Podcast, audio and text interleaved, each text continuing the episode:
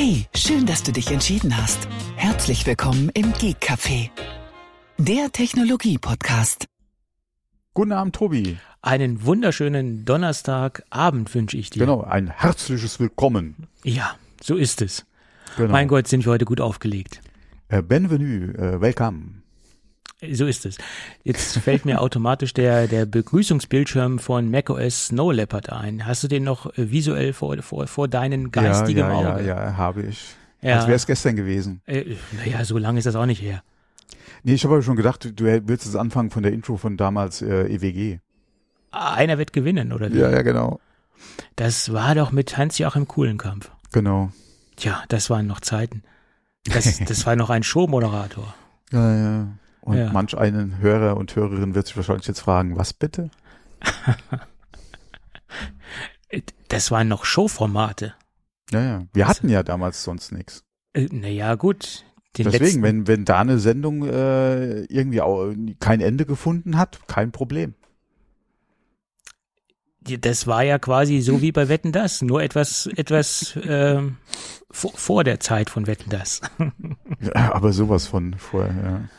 Naja, der hat ja lange noch äh, Sendungen äh, gemacht eigentlich, bis in die späten 70er, frühen 80er hinein, ne? Also, Oh, das, das darf mich jetzt nicht fragen. Das, ich habe da, äh, ich kann mich noch sehr gut an ihn erinnern und EWG haben wir immer sehr gern gesehen damals. Aber wie lange er dann anschließend noch, das ist alles, äh, boah, das ist Ich so lange glaube, her. der Ich, ist weiß, ich würde so durcheinander kommen mit Jahren jetzt, das ist unglaublich. Ja. ich glaube, der ist im Fernsehen noch aufgetreten bis in die 90er. Der hat ja dann nochmal den großen Preis übernommen. Der hat ja Wim Tölke nochmal rausgeekelt. Da gab es ja auch so einen, so einen riesengroßen Streit mit Wim Tölke und äh, Kuhlenkampf, weil Kuhlenkampf wesentlich älter gewesen ist als Wim Tölke. Er dann aber nochmal mit knapp 80 Jahren ähm, den großen Preis übernommen hat. Da war ja noch richtig äh, Action im Karton.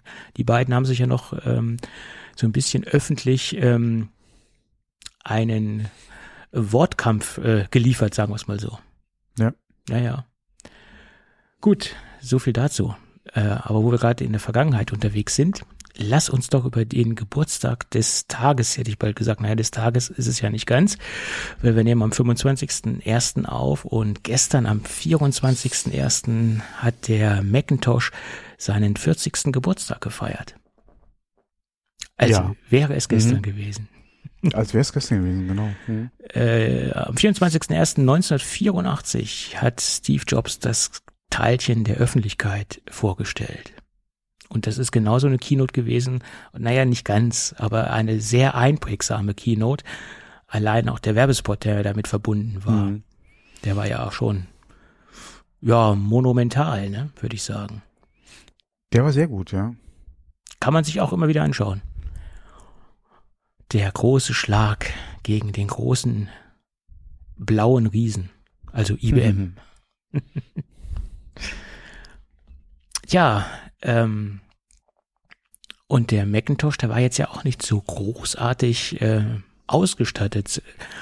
Äh, Damals war das Ding mit satten 8 Megahertz unterwegs und hatte 128 Kilobyte. Nicht Megabyte, nicht Terabyte, Gi äh, Kilobyte, also Arbeitsspeicher. Hatte keine Festplatte, hatte einen 9 Zoll ähm, Monochrombildschirm und ähm, kostete damals 2495 US-Dollar. Das muss man sich inflationsbereinigt heute mal ausrechnen, ja. Äh, ja, also selbst damals waren die D-Mark-Preise äh, schon relativ hoch. Also der Dollar Ja. war dann noch wesentlich äh, stärker als, als, der, als die D-Mark. Ähm, ich glaube, mich recht zu erinnern, damals wurde das Gerät bei uns für 7000 D-Mark veräußert. Also Mhm. so habe ich das letztens zumindest gelesen.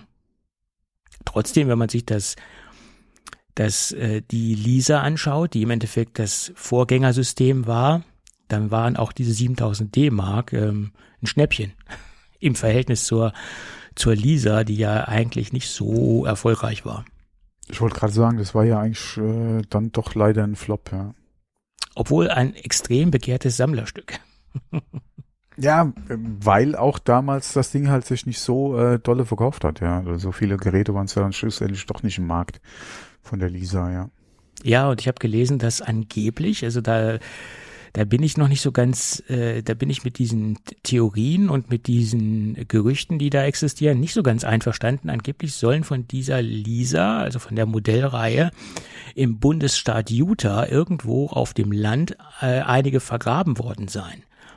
Da, äh, das, das ist halt wieder die Frage, ja. Ist das halt auch wieder so eine wilde Geschichte? Mit, äh, ja. Weil man damals ja auch dann, wie gesagt, da gab es ja auch den Fall mit den ET-Modulen von Atari. Ja, das stimmt aber ja allerdings. Das genau, ist, die das, sich ja bewahrheitet hat. Genau. Aber ist das, wie gesagt, daraus irgendwo entstanden, dass man dann diese Geschichte da sich zusammengestrickt hat?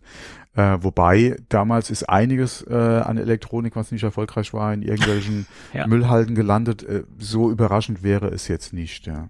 Ja, aber wie kommen die Dinger nach Utah? Utah ist ja von Kalifornien jetzt schon ein Stückchen entfernt. Was hat Utah mit Apple zu tun? Ich meine, das ist jetzt auch so ein Thema, na gut, da kann man viel drüber diskutieren. Ja, ne, äh, Wieso hat man die IT-Module in der Wüste begraben, ja. Ja, okay. Vielleicht weil Also Platz- wieso, wissen wir ja, aber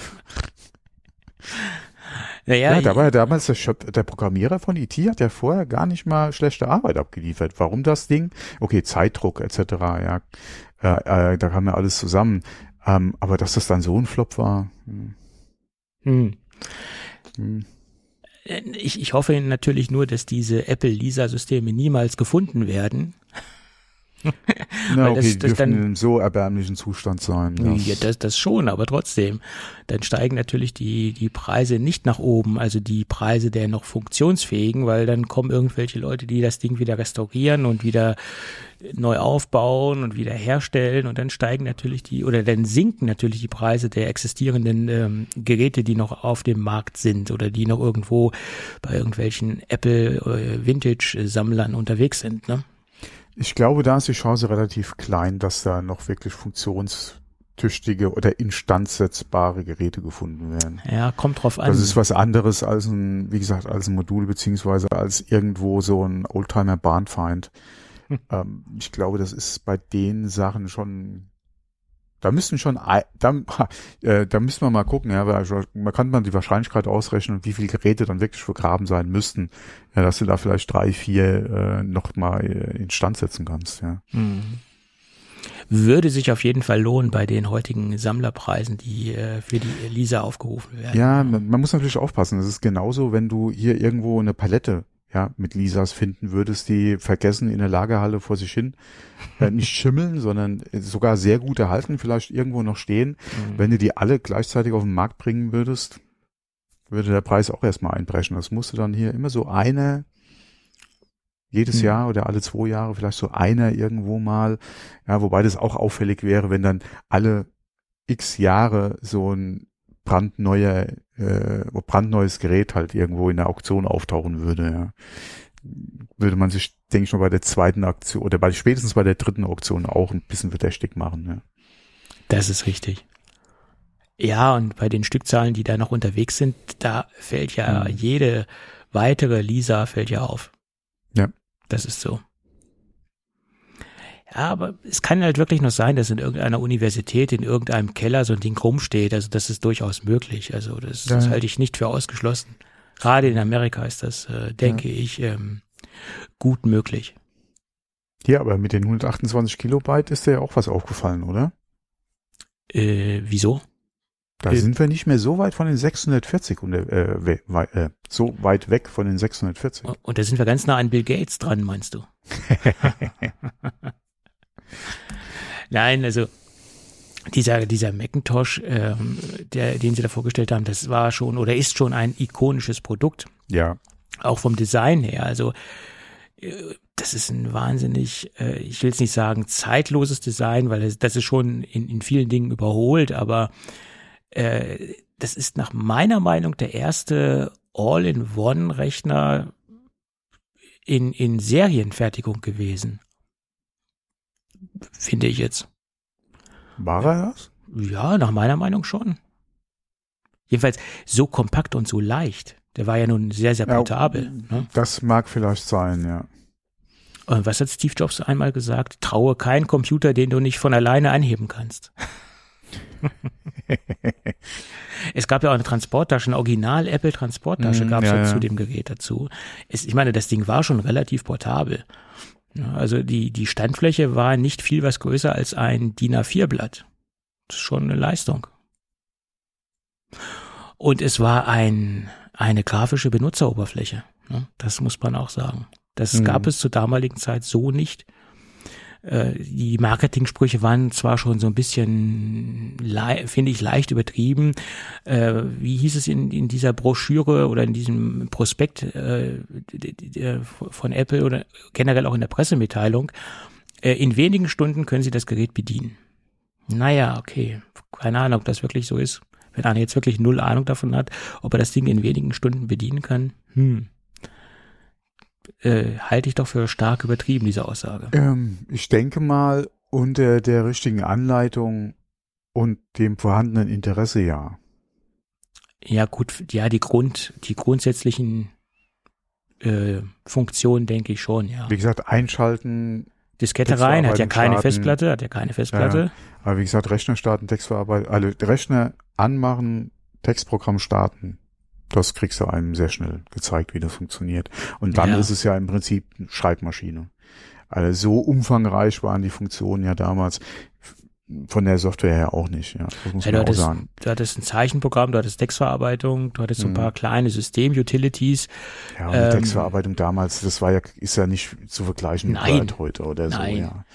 Nein, das ist richtig. Aber im Verhältnis zu der damaligen EDV, die am, am Start war, ja, ja klar, auf jeden Fall, äh, war das schon ein Quantensprung, zumindest von der Bedienoberfläche her gesehen, weil alle ja. anderen Systeme waren ja noch mit der Kommandozeile unterwegs. Hm. Und das war natürlich äh, schon ein Vors Vorsprung, den Apple da hatte. Ja, das ist ja auch keine Überraschung, dass sich Apple damals hier ihre Nischen äh, da erarbeitet hat und äh, quasi die Hardware in bestimmten Arbeitsbereichen war. Ähm, das, das kam ja nicht von ungefähr. Das ist ähm, richtig. Ja. ja, von daher, äh, ja, aber wie gesagt, ich, ja, ich denke schon, also da war auf jeden Fall einiges dran an dem Spruch, ja. Auf jeden Definitiv. Fall. Definitiv, gerade im Vergleich zu so einer Standard äh, ja. Ja. Klar. Na gut. 40 Jahre, Happy Birthday auf die nächsten 40 Jahre. Und ich denke ja, mal, die nächsten 40 sind sicherer als die letzten, als die ersten 40. Gerade jetzt, ich meine, gerade durch die, die neuen Apple Silicon Chips, das ist ja nun ein, ein extrem großes Zugeständnis an den Mac. Also Apple hat ja jetzt mehr oder weniger ähm, in den letzten Jahren äh, richtig Gas gegeben, was, was den Mac betrifft. Und, und es gab ja auch Zeiten, wo man gesagt hat, naja, hm, äh, möchte Apple überhaupt noch äh, großartig was mit Macs machen? Ist das noch die, ist das noch der, der Weg, den, den Apple gehen möchte? Naja, und äh, sie haben uns ja jetzt gezeigt, dass das eigentlich der Weg ist, ne, den sie gehen wollen. Hm. Ja, die Frage ist halt, wie wollen sie den Weg gehen? Also ich denke, dass der Mac äh, den Vorteil hat, dass er halt schon so lange da ist gerade was halt das OS betrifft und die Offenheit des OS, wenn man sich mal guckt, wie abgeschlossen oder abgeschottet ja iOS ist. Ja. Und alle Derivate daraus, ja. Ähm, denke ich mal, kann man froh sein, dass wir die Historie mit dem Mac haben. Und ich denke, dass Apple die nächsten Jahre definitiv versuchen wird, macOS äh, sagen wir mal sicherer zu machen. Das ist aber schön ausgedrückt. weniger leicht ja. äh, ja, offen ist. Wir sehen es ja alleine schon am Mac App Store äh, mit den Quellen, äh, beziehungsweise mit, OS, mit Mac OS und äh, den Quellen aus, äh, wie du halt äh, Software installieren kannst, äh, diesen Trust-Level, den du ja hast, ja, wie sich das über die letzten Jahre äh, ein bisschen verändert hat. Und ich glaube, das wird so auch der Weg sein, den Mac, oder den, den Apple halt weitergehen wird auf dem Mac. Ähm, das muss man auf jeden Fall stark äh, beobachten ähm, und muss ja Apple auch in die Pflicht nehmen, dass sie da macOS nicht zumachen äh, oder auf einen Level bringen wie iOS. Wobei da wieder die Frage ist, inwieweit würde dann Regulierung eingreifen. Wir sehen es ja weltweit, ja, ähm, gerade jetzt in den Staaten, Europa, ähm, wo dran gearbeitet wird, gerade iOS zu öffnen. Ähm, ja. Deswegen muss man mal abwarten, ja, inwieweit ähm, oder wie sich das jetzt die nächsten Jahre weiterentwickelt. Ähm, was die Umsetzung in Staaten betrifft, ja, was wir jetzt gerade hatten ja mit den externen Links, Ähm, und dem Streit, der da so entbrannt ist, dass Apple ja gesagt hat, wir wollen trotzdem unsere äh, Provision halt bekommen, auch von den Verkäufen, die über den Link außerhalb des App Stores generiert werden. Ähm, da muss man mal gucken, wie die, wenn jetzt die ähm, Gesetzgebung in Europa greift, dass ähm, äh, Sideloading auf äh, iOS zum Beispiel möglich sein soll. Ähm, muss man mal gucken, wie das umgesetzt wird. Da gibt's ja auch die ersten, alle noch nichts Offizielles von Apple, aber die ersten Gerüchte, dass Apple sich da ein Testen der äh, oder ein Prüfen dieser Apps, die halt über Sideloading kommen, irgendwie vorbehält, wie sie es technisch umsetzen wollen, keine Ahnung ähm, dass diese Apps auch sich an die APIs, ja, und die Entitlements etc., was jetzt die Entwicklung für die, äh, für die Apps betrifft, äh, halten sollen und dass Apple auch da wieder also, äh, Provision haben will, ja, wahrscheinlich auch wieder diese 27 Prozent. Ähm, da bin ich mal gespannt, wie die EU halt dazu sich positioniert, weil ich denke nicht, dass es das ist, was sich unsere EU-Kommission vorstellt. Mhm. Das Gesetz ist allerdings wieder ein bisschen so schwammig, ja, dass Apple sich das halt so auslegt, ja, wie es dann wahrscheinlich kommen wird mit den Sachen, die ich eben angesprochen habe. Deswegen mal gucken, wir hatten da vor der Aufnahme schon mal kurz gesprochen. Ich bin mal gespannt, wie das dann halt vor Gericht kommen wird, wie die Prozesse laufen werden und wie es dann letztendlich ausgeht, ja. Ähm, das wird nochmal so ein heißes Eisen werden und ich denke mal, je nachdem, wie sich dieses Thema halt entwickelt, ja, sind ja Apple dann quasi auch die Hände gebunden, was macOS betrifft. Und ich denke schon, dass sie das gerne mehr hätten wie iOS. Ja. Denke aber, ich schon. Aber ich, ich glaube, dass, oder ich hoffe zumindest, dass sie natürlich auch auf die Nutzer hören, gerade auch auf die Pro-Nutzer. Und man sieht ja auch, dass sie in vielen Bereichen ja schon auf die Nutzer gehört haben. Wenn man sich ja. jetzt die Entwicklung der, der MacBook Pros hardware-technisch anschaut, haben sie auch gesagt, okay, ihr wollt wieder die Schnittstellen haben, ihr wollt wieder eine SD-Karten wieder haben. Genau, das ist, ne? das ist genau der Knackpunkt. Weil gerade das, was, äh, was äh, die Erweiterbarkeit von RAM und äh, Festplatten betrifft, bist du ja mittlerweile außen vor. Und ich denke auch nicht, dass wir das wieder sehen werden. Ähm, ja, okay. Jedenfalls nicht so schnell, ohne entsprechende Regulierung, ja. Ähm, und das ist ja auch so ein Ding, ja, wo, wie gesagt, die Pros immer wieder, oder nicht nur die Pros, wir ja auch, ja, sagen das, das und das und die Entwicklung ist doof, ja, und wir wollen unseren eigenen RAM und für Festplatten und die Preise bei Apple und über, dass es technisch überhaupt nicht möglich ist. Und da gibt Apple auch nicht viel drauf. Wie gesagt, das ist Schnittstellen zurückkommen. Mein Gott, das kostet Apple äh, ein paar Cent in der Entwicklung, ja, beziehungsweise für, für die Hardware. Ähm, aber das ändert ja nichts an der Tatsache, wie halt das Platinendesign beziehungsweise die ja. SSD und äh, der RAM auf der Platine aussieht. Ja. Ähm, und wenn man sich diese Entwicklung anguckt, die ja auch der Hardware und wie gesagt der Leistungsfähigkeit des Systems geschuldet ist und auch äh, Apple Silicon äh, System on a Chip, ja, äh, ein ein Dings, äh, ein Chip Design, bla bla bla. Mhm. Ähm, ich denke, das würden sie in Software auch gerne so machen. Ja, sicherlich würden sie das tun, aber stell dir jetzt mal vor, sie, sie setzen das um und sie machen das, sie verdongeln das System so wie iPadOS oder so wie iOS. Äh, ich, ich glaube, da werden einige Nutzer abwandern und ob sie diesen Nutzerschwund oder diese Abwanderung dann auch so akzeptieren und das, das so hinnehmen und da auch mit klarkommen, das ist eine ganz andere Sache. Also ich glaube, das könnte nach hinten losgehen, wenn sie weiterhin diese Daumenschrauben so anziehen würden in macOS. Ich meine, sie haben es ja teilweise schon getan, also ja, ganz ja. sicher, aber ja, sie haben es noch nicht übertrieben. Ja, ja, guck alleine mal, welche Sprünge du teilweise machen musst, um irgendwelche, äh, ach, wie nennt sich das nochmal bei Apple?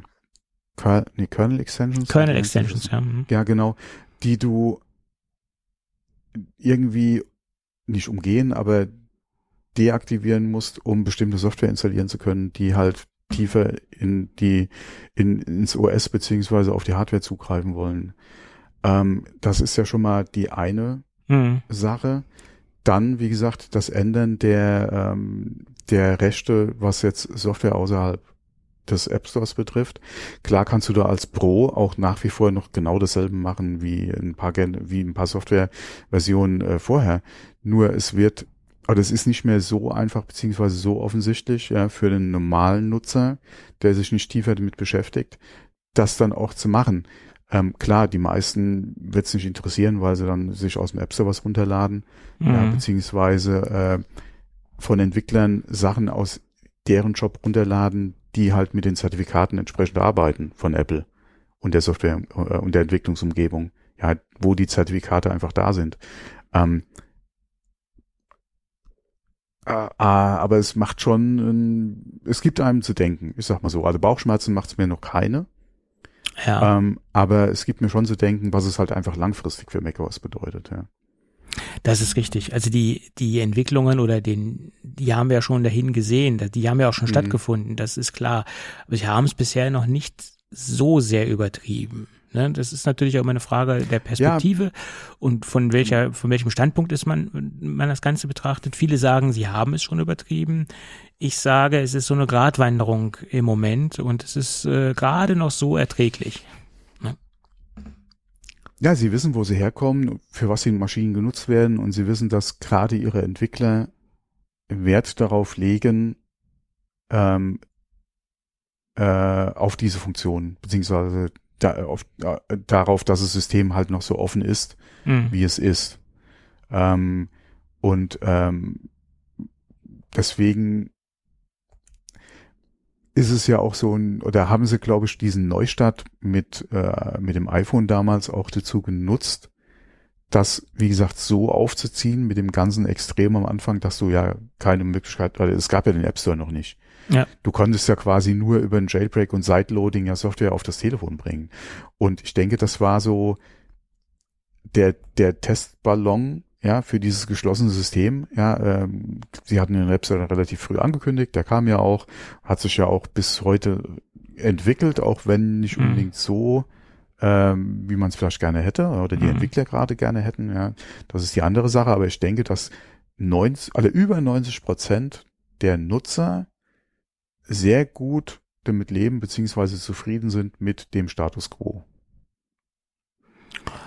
Die, sagen wir mal so, der, der Hauptkundenkreis, den Apple adressiert, der ist damit zufrieden und die anderen, ja, das ist dann nochmal eine Randgruppe, sagen wir es mal so, die damit halt nicht zufrieden sind, ja. Ja, ja. lassen, oder lassen, oder sagen wir mal so, die, die Leute, die halt mehr damit machen wollen von mir ja. aus nennen wir sie auch Pro-User, ja, die halt wirklich mehr mit ihrem Gerät machen wollen oder mehr selbstbestimmt vielleicht auch mit ihrem Gerät machen mhm. wollen, die auch gerne, äh, wie gesagt, dann über Sideloading äh, Software ähm, vielleicht installieren wollen, die äh, so von oder die es so nicht in den App Store schaffen würde.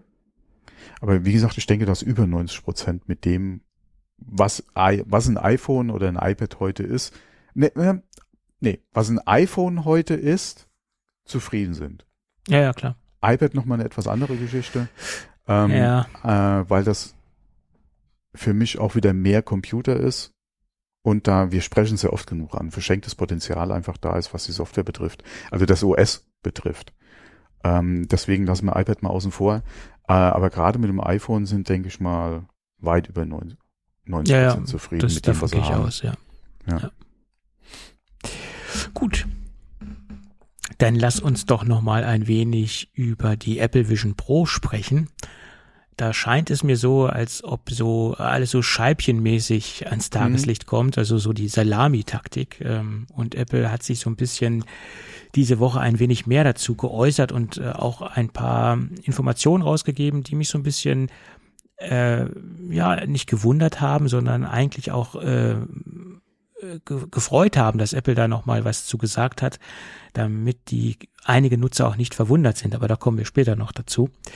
Fangen wir doch mal mit dem ersten Thema an. Ähm, die AirPlay-Übertragung, die ist nur 720p hoch oder stark oder aufgelöst, obwohl in der Präsentation oder in der Keynote gesagt worden ist, damals, äh, dass das Ding äh, Full HD unterstützt, also 1080p, aber diese Airplay-Funktion, also diese Spiegelung von den Inhalten, die selbst der, der, der Benutzer, also der Träger der Brille sieht, die kann man ja dementsprechend auf ein Airplay-Gerät wiedergeben und diese Auflösung beträgt nur 720p. Tja, schade eigentlich. Ähm, könnte auch damit zusammenhängen, dass kein Wi-Fi 6E an Bord ist. Also wir haben nicht den aktuellsten Wi-Fi-Standard. Ähm, das ist sehr, sehr bitter, weil man, wie gesagt, ja auch davon ausgeht oder dass da dass große Datenmengen anfallen und diese Datenmengen könnten natürlich besser und schneller transportiert werden, wenn wir eine höhere Bandbreite damit ja, realisieren könnten mit der ganzen Geschichte. Nur zur Erinnerung, ähm, vor ein paar Tagen wurde Wi-Fi 7 verabschiedet vom Standard her.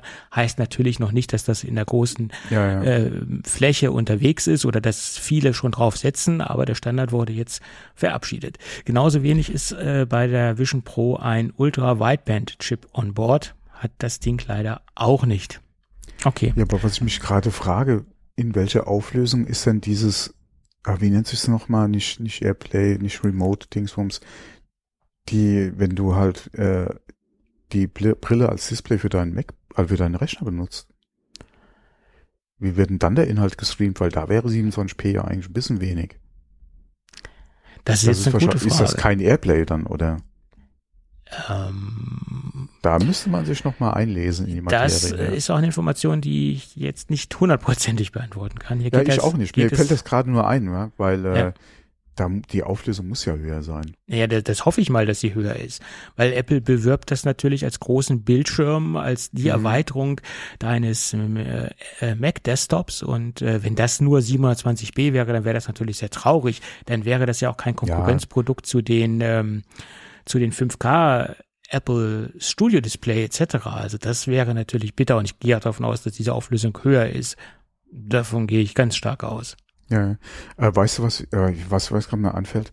Ich habe zuletzt, ich weiß, war das noch auf der CES, wo ich da jetzt gerade einen Artikel gesehen hatte, wegen der Vision Pro, da hatte ein Hersteller so ein, äh, ein Laptop vorgestellt, äh, mit einer verkabelten Brille, äh, beziehungsweise Laptop ohne Display. Du hattest dann deine Brille da dran, wo du halt äh, über äh, äh, äh, äh, nicht AI, äh, AR, äh, mhm. Augmented Reality, deine Displays halt äh, in den Raum gestellt kriegst, so wie mhm. die Funktion ja von der Vision Pro auch. Mhm. Nur da war es halt, wie gesagt, wirklich ein bildschirmloser Laptop und ein fest verkabeltes, äh, eine fest verkabelte Brille, wo ich auch gedacht habe, Freunde, viel Erfolg mit dem Produkt auf dem Markt bitte. Ja, ja okay. So als kleine Anekdote mal. Ne? Ja, und es gibt wieder mal ein Service-Dokument zum Thema ähm, Krankheiten in Bezug oder in Kombination mit der Apple Vision Pro. Es gibt ja Leute, die haben chronische Erkrankungen, die leiden unter chronischer Migräne oder unter Kreislauferkrankungen oder haben ganz spezielle Augenerkrankungen etc. Und da gibt es ein ausführliches Service-Dokument ähm, was man tun soll, wenn man unter diesen Erkrankungen leidet. Nein, sie geben keine Ratschläge für die Heilung. Nein, sie geben Ratschläge, wie man dann die Apple Vision Pro verwenden soll. In erster ja, Linie, so, ja. in erster Linie sollte man zum Hausarzt gehen und äh, mit ihm das klären, ob man das Ding überhaupt verwenden kann. Das ist der erste Hinweis, den Apple gibt. Und alles weitere ja, mehr ja, oder weniger. Regelmäßig, regelmäßig Pausen einlegen. Ich denke, es wird auch eine Epilepsiewarnung geben. Ja, ja klar. Das ist ja heute eigentlich gang und gäbe. Ja, wenn du äh, irgendwo äh, gerade über einen längeren Zeitraum äh, mit Bewegtbildern beziehungsweise auch mit der Möglichkeit, dass halt eventuell Epilepsie auslösende äh, Darstellungen stattfinden, dass du da eine entsprechende Warnung hast. Ähm, da kommt ja im Prinzip kein Spiel mehr drumherum. Ja, egal ob jetzt äh, oder auf welcher Plattform das ist, du hast im Prinzip eigentlich immer irgendwo eine Epilepsiewarnung. Äh, deswegen überrascht mich das jetzt eigentlich eher weniger, ja, in Bezug auf die Vision Pro. Ja, mich auch nicht. Und, und gerade in, in Amerika, da muss man ja wesentlich mehr Warnhinweise geben als in Europa. Üblicherweise ist es ja so, ich, äh, der, der, der obligatorische Kaffeebecher, Vorsicht heiß, äh, gibt's bei uns auch nicht, aber in den Staaten steht, glaube ich, bei McDonalds auf den Kaffeebechern drauf, äh, Vorsicht heiß. Ich ja. glaube, Kinderüberraschung gibt's in den Staaten auch nicht, ne? Äh, keine Ahnung, wie, wieso? Ja, wegen dem Spielzeug in Ach so, dem ja. Überraschungsei. Hm. Ich, möglich, möglich. Gerade mit Kleinkindern etc. und Verschluckungsgefahr. Ja, das kann sein. Ich weiß gar nicht, ob Ferrero in den Staaten so stark vertreten ist. Doch, Nutella gibt's da drüben auch.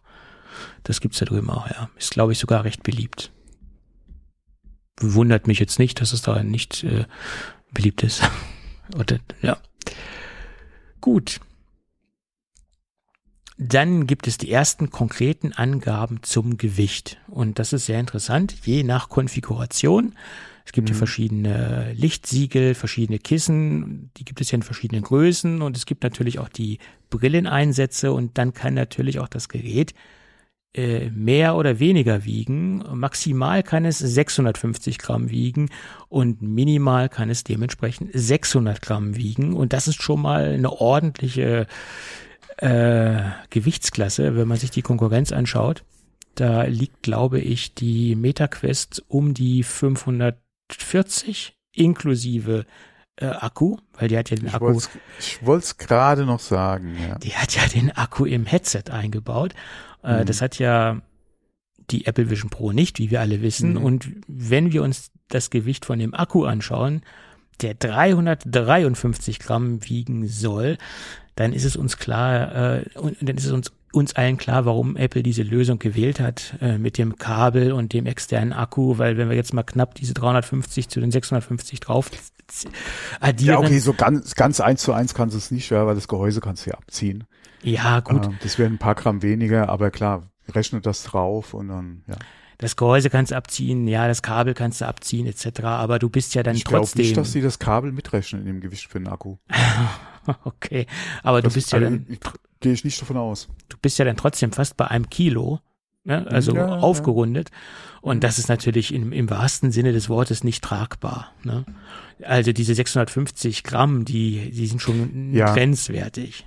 Ja, ja, vor allem wenn du heute mal guckst, was ein moderner Fahrradhelm kostet. Also jetzt nicht hier diese Äh, wiegt, meinst du? Vollgesichtsschutzdinge.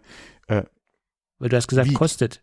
Ah, Ja. nee, nee, was heute ein moderner Fahrradhelm wiegt. Ja. Ähm, wie gesagt, nicht diese Vollhelme äh, Helme und äh, super duper äh, Mhm. für jeden Einsatz, äh, beziehungsweise für schweren Einsatz gedacht, sondern so ein normaler Fahrradhelm wiegt. Äh, klar, die Entwicklung ging da ja auch weiter. Die waren am Anfang, die ersten Helme waren da auch jetzt nicht so wie heute. Ja. Ähm, aber das ist schon Gewicht, was du dir mit dem Ding auf die Nase setzt, ja. Ja, und das ist nach meiner Meinung auch noch das größte Problem, das wir generell haben in diesem Ja. äh, Mhm. Headset-Markt. Oder Apple möchte ja auch nicht, dass wir das Headset nennen. Apple möchte ja, dass wir das Ding räumlicher Computer nennen. Ja, da hat sich Apple auch stark gegen verwehrt, gegen diese ganze Geschichte. Sie haben ja auch Also, eine, es ist mehr als was man, ja, sie haben ja auch eine, okay. ähm, einen Hinweis äh, für die Medien rausgegeben, wie sie das gerne tituliert haben wollen. Headset soll nicht fallen, AR, VR möchten sie auch nicht haben, Brille soll auch nicht Mhm. fallen. Es soll ja der räumliche Computer sein. Ja. Ähm, viele Medien halten sich natürlich auch daran, äh, klar, aber die meisten oder viele, gerade im deutschsprachigen Raum, habe ich das Gefühl, dass äh, die das gar nicht so interessiert und die weiterhin von Headset sprechen oder schreiben. Äh, gerade so die, die Medien, die so im Mainstream-Bereich unterwegs sind, die, die, die, die schert das relativ wenig. So die spezialisierten Medien, die mehr im Tech-Bereich unterwegs sind, die halten sich schon daran, aber so die ganzen Mainstream-Medien, die schreiben weiterhin ähm, VR, AR-Headset, weil ich glaube, das äh, versteht auch die breite Masse, weil diese Ja. Begrifflichkeiten schon wesentlich etablierter sind, als wenn man von einem räumlichen Computer spricht. Ich meine, Apple ist ja immer groß da drin, eigene Begriffe zu prägen und die, die manifestieren sich ja auch mit der Zeit, aber das dauert natürlich, ne? Und es hört sich auch ein bisschen gestelzt an, von einem räumlichen Computer zu sprechen, finde ich jetzt. Hm? Ja. Naja. Gut, das äh, dazu. Dann ist mir noch ein, ein Video über den Weg gelaufen, was Apple auch in den letzten Tagen rausgebracht hat. Da geht es um Anwendungsbeispiele und äh, Apple skizziert auch mal ein Anwendungsbeispiel außerhalb von der Sache, die wir bisher gesehen haben, also außerhalb von dem Entertainment-Bereich. In diesem Video sprechen sie von einem Trainingsgerät für zum Beispiel Facharbeiter oder medizinisches Personal. Das ist das erste Mal, dass ich sehe, dass es so ein bisschen in den äh, Business-Bereich hineingeht.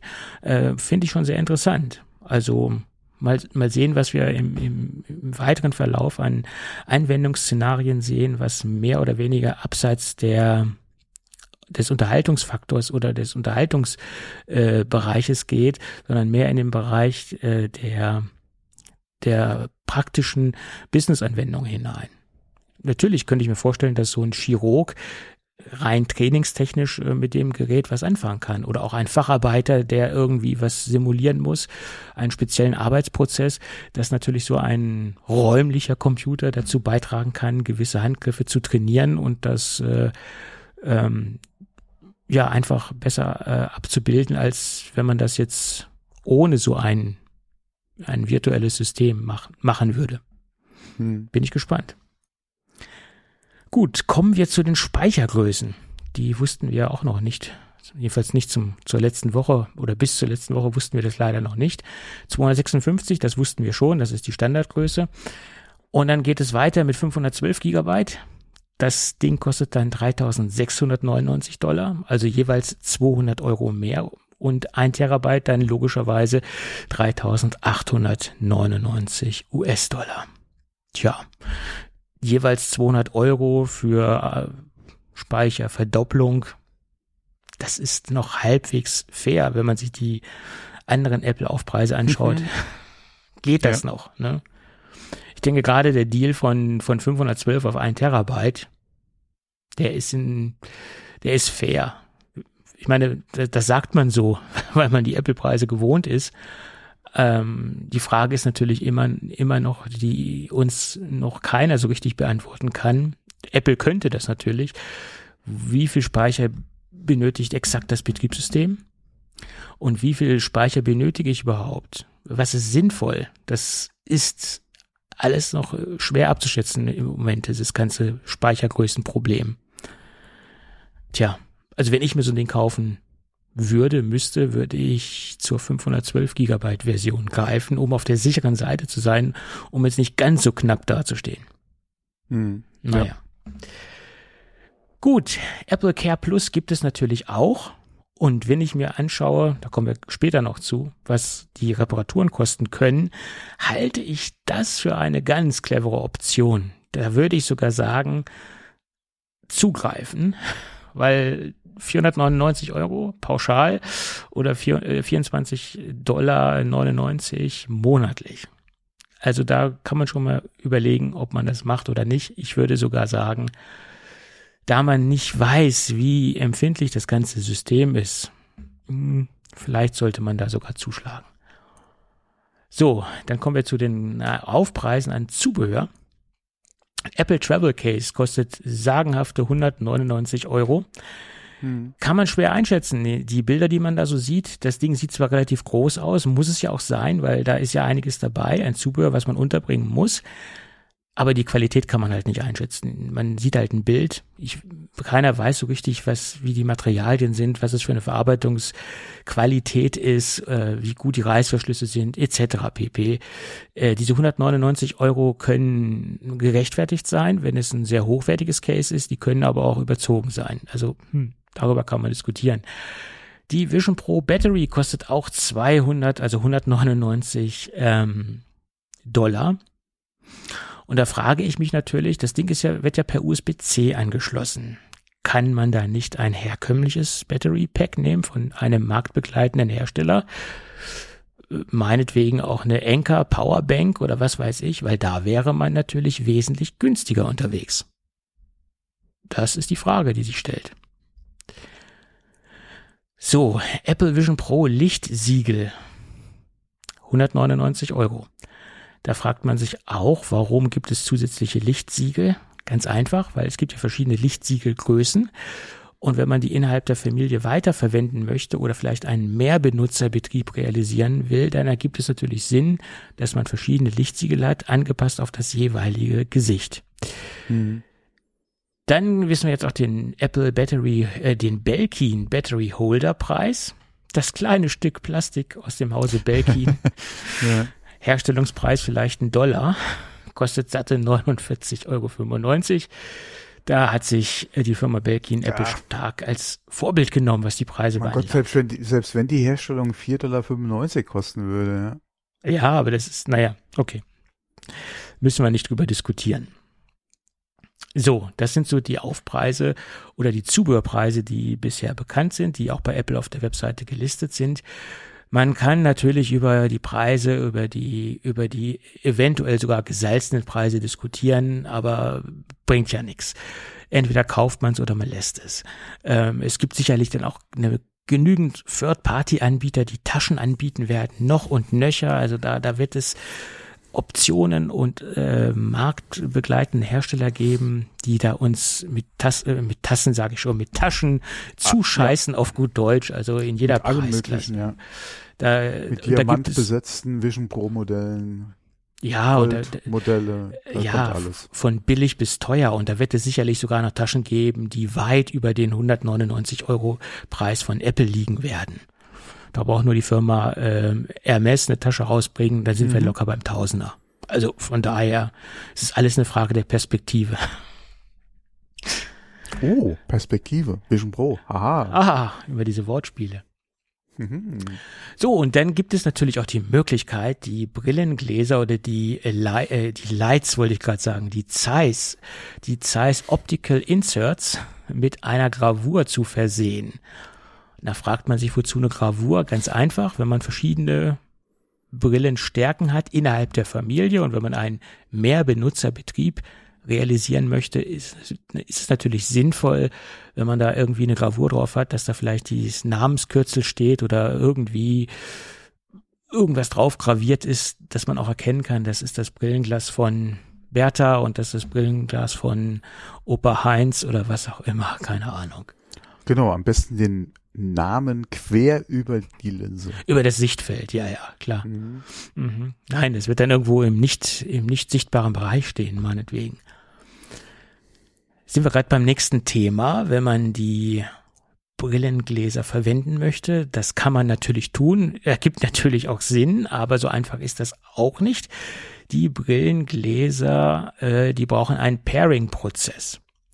Auf jede Verpackung von diesen Optical Inserts ist ein QR-Code oder in, in, in der Verpackung ist ein QR-Code äh, gedruckt und den muss man dann kurz mit der Brille erfassen und dann erfolgt ein Pairing-Prozess und dann ist quasi das Insert mit der Brille verheiratet. Den kann man natürlich auch aufheben, den Pairing-Prozess, wenn man die Brillengläser wechseln möchte, keine Frage.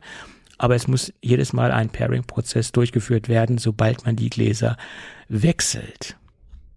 Gut, da werden wahrscheinlich irgendwelche Einstellungen, irgendwelche äh, Kalibrierungsgeschichten vorgenommen, könnte ich mir vorstellen, innerhalb der Brille, dass die Gläser auch angepasst sind auf den Betrieb. Sonst, die machen das ja nicht aus Spaß.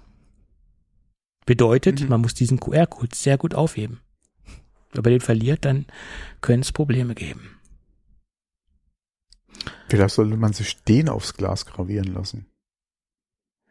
Geht ja dann nicht schlecht, weil du musst das ja erst einsetzen, das Brillenglas, und dann ähm, und dann pairen mit den äh, mit dem Code. Du kannst ja nicht das Brillenglas vor die Brille halten. Du musst es ja einsetzen. Hm. Hm? So, kommen wir zum Thema Reparaturen. Eine Coverglas-Reparatur kostet sage und schreibe 799 US-Dollar. Und dann gibt es den Punkt, andere Beschädigungen mal frei übersetzt oder other damage, damages. Und der Punkt ist nicht genau aus, aus, ausformuliert oder äh, spezifiziert, obwohl das hätte dem Ganzen sehr gut getan, weil der Preis beläuft sich auf 2399 US-Dollar. Und ich glaube, das muss dann schon ein sehr großer Schaden an der Brille sein, wenn diese 2000, also diese rund 2400 US-Dollar aufgerufen werden. Ne? Das ist ja äh, fast die Brille ja. vom Preis. Eine ordentliche Ansage, ja. Ja. Und deswegen, aufgrund diesem, dieser ganzen preislichen Gestaltung, würde ich auch sagen, Apple Care Plus ist nicht so ganz äh, unclever oder ich würde sagen, das könnte man vielleicht in Erwägung ziehen. Aber auch das bedarf einer Selbstbeteiligung, weil selbst wenn man Apple Care Plus hat und es tritt ein Schadensfall auf, dann muss man 299 US-Dollar zuzahlen. Tja, so ist das. Es ist kein günstiger Spaß. Greift die auch noch bei Verlust, wie das mal war? Da hast du mal wieder eine Fangfrage gestellt. Kann ich dir nicht genau sagen. Oder verwechsel ich da gerade was? Das kann auch sein. Keine Ahnung. Weil es wäre eine sehr günstige App äh, dann. Die 499 plus 299. ja. Ja. So. Und jetzt kommen wir zu den großen Fußnoten.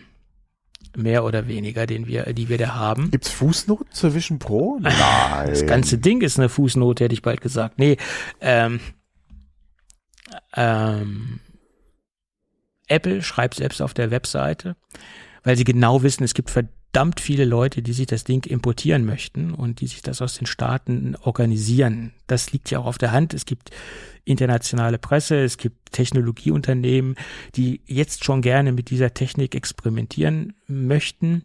Ähm, das kann ich auch durchaus verstehen, keine Frage. Aber Apple gibt so ein paar in, äh, Warnhinweise mal in Anführungsstrichen gesetzt. Der erste Hinweis ist, dass man eine US-Apple-ID benötigt. Das ist ja nicht weiter schwer. Ich habe auch eine US-Apple-ID. Ähm, die hat man Hast sich mal, du? die kann man sich ja ganz leicht organisieren. Das ist ja nicht das Thema. Ne? Nee, und was ist, was ist da der Unterschied? Ja, es gab Hab ja, es gibt ja lokalisierte ähm, Apps, die es bei uns zum Beispiel nicht gibt. Ne? Und das war damals, gab es da Ach so, äh, das ist nur die in der äh, Apple ID hinterlegte, äh, das hinterlegte Land in der Apple ID. Das, das, richtig, genau. Das ist eine länderspezifische Ah, Einstellung. das ist ja, das ist ja harmlos. Das ist relativ harmlos. Aber alle Käufe, die du über diese Apple ID getätigt hast, die liegen natürlich dann auch hinter dieser Apple ID. Ja, ja, klar. Und du kannst sie nicht äh, transferieren. Das heißt, du kannst jetzt nicht sagen, das schiebe ich jetzt mal in meine deutsche Apple ID oder umgekehrt, das äh, deutsche schiebe ich in die amerikanische. Das steht statisch in dieser ID hinter äh, verzeichnet oder ist hinterlegt in dieser ID. Und das ist nach meiner Meinung auch ein größeres Problem. Außerdem ist es natürlich so, du hast das nicht in deinem äh, Ökosystem drin. Du hast es nicht in deinem iCloud drin, du hast es nicht in deiner äh, in deiner normalen Arbeitsinfrastruktur mit drin. Und das sehe ich als großes Problem an. Und allein aus diesem Grund würde ich sagen, für den Otto-Normalanwender, der jetzt nicht extrem experimentell unterwegs ist, der jetzt vielleicht nicht ähm, das Ding aus pressetechnischen Gründen braucht, da würde ich jetzt sagen, wartet, bis das Ding bei uns erhältlich ist und legt es euch dann zu, weil das ist nach meiner Meinung so das größte Problem, wenn ich mit einer US-Apple-ID arbeiten muss. Das, so sehe ich das. So, und dann sieht es halt auch so aus, dass äh, man auch, wenn man sich das Ding besorgen will, mit, wenn man mit Brillengläsern arbeiten will, das haben wir ja letzte Woche schon besprochen, dass man ein Arztrezept benötigt oder ein, ja, ein Rezept von einem äh, Augenarzt etc. Das ist aber das kleinere Problem. Also ähm, das ist durchaus machbar.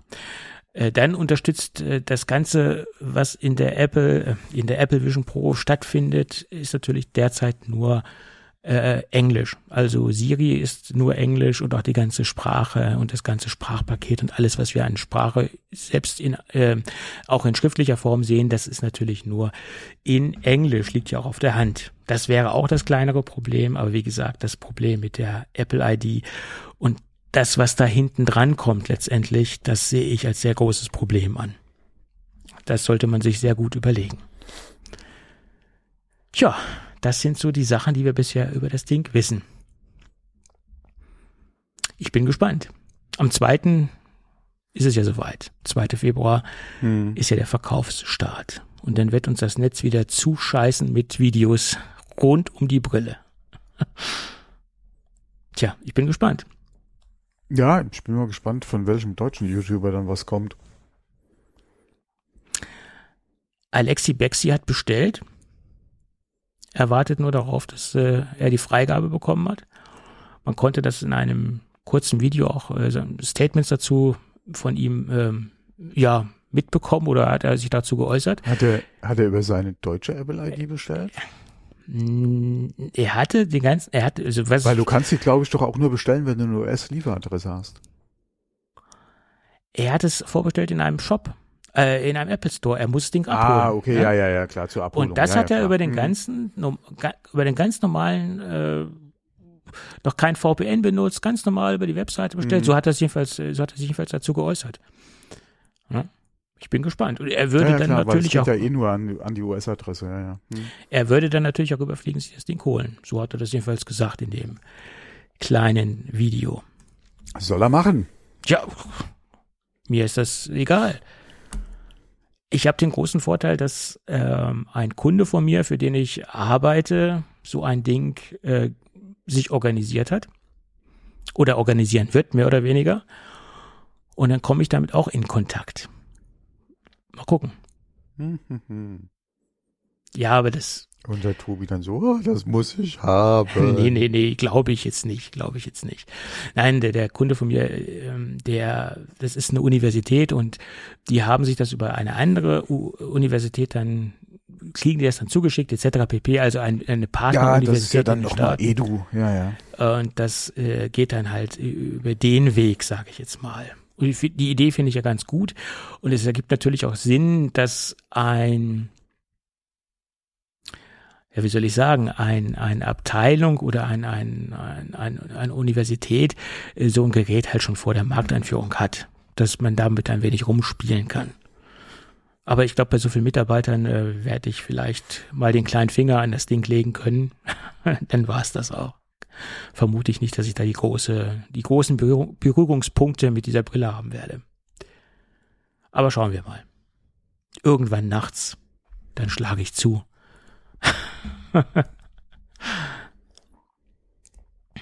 so, dann gab es noch ein Statement von Ming Chi Ku zu den Verkaufszahlen oder zu den vorbestellten Brillen. Da hat er natürlich auch äh, wieder so ein paar Angaben gemacht und hat äh, er ist davon ausgegangen, dass derzeit zwischen 160 und 180.000 Brillen vorbestellt worden sind.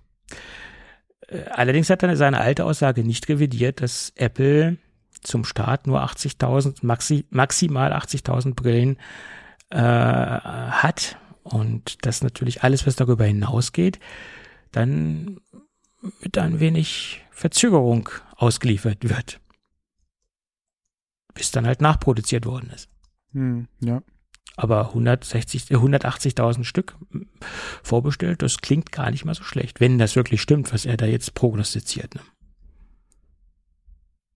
Tja, schauen wir mal.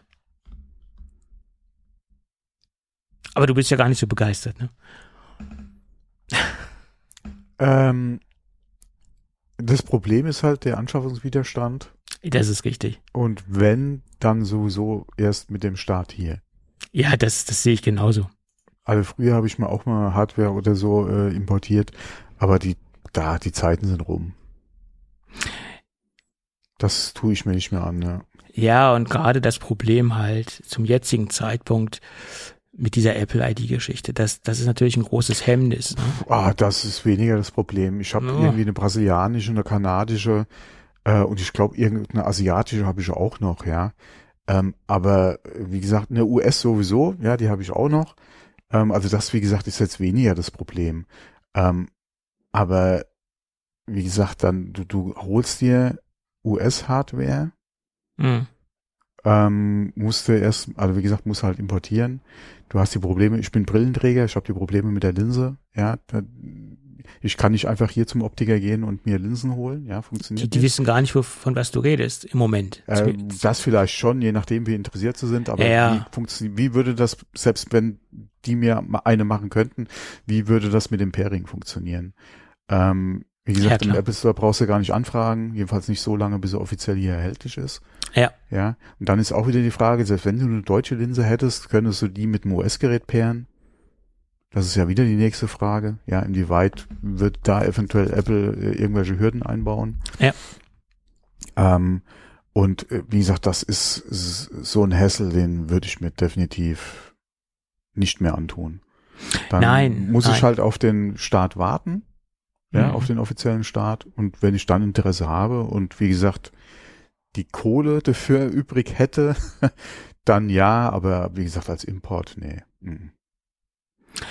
Das ist, das ist richtig. Das, das, ähm, Wenn ich nicht Brillenträger wäre, wäre die Versuchung vielleicht ein bisschen größer. mhm. Dann müsstest du halt nur irgendwie hierher kriegen. Ähm, aber dafür ist er einfach zu teuer. Äh, übrigens, hier, hierher bekommen ist ja noch so ein anderes Problem, in Anführungsstrichen Problem.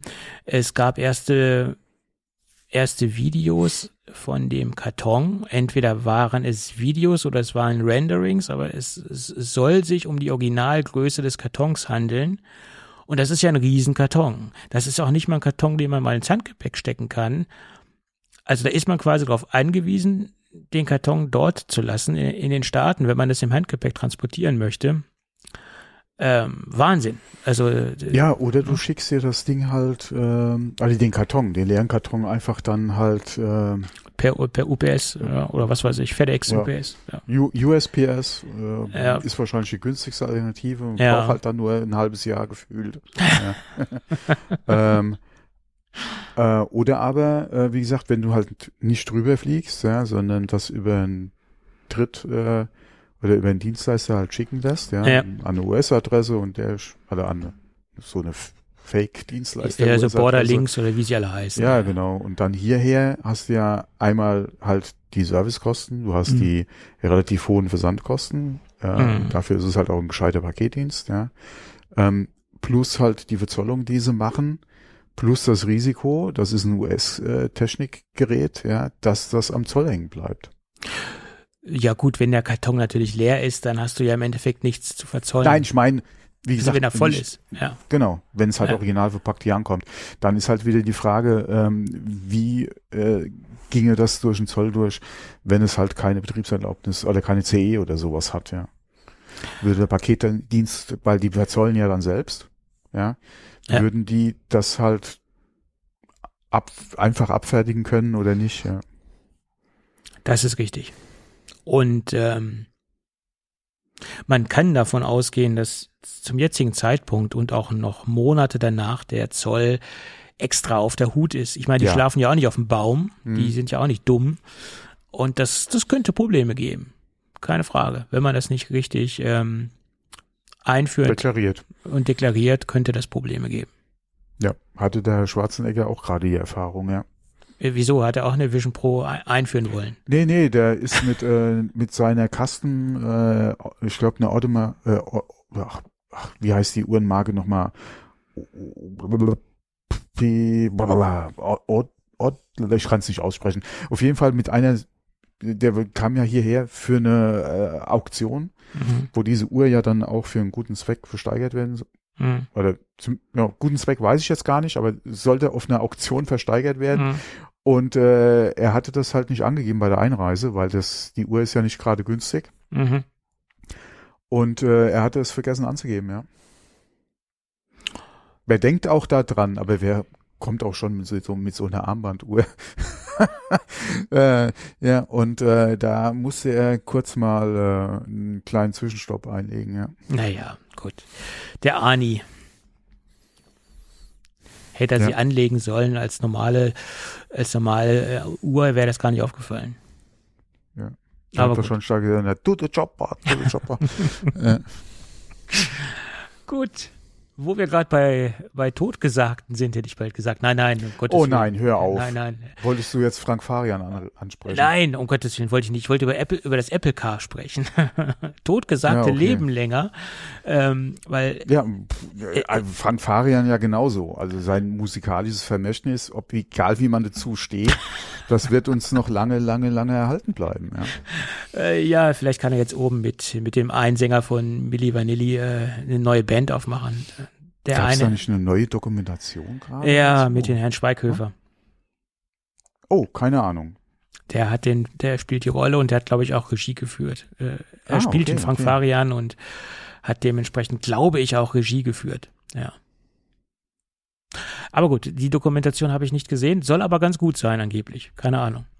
Aber ich mag ja den Herrn Schweighöfer nicht, also umgehe ich äh, sein Machwerk. Schweighöfer, Schweighöfer, hilf mir mal auf die Sprünge. Ja, Matthias Schweighöfer, der hat doch, ja, was hat er denn alles gemacht? Ich, ich, da ich ihn ja nicht mag, verfolge ich auch sein, äh, sein Övre nicht. Ja, doch, doch, doch, doch, doch, doch, doch, doch. Hatte der nicht zuletzt in den Staaten auch ein paar Filme abgedreht?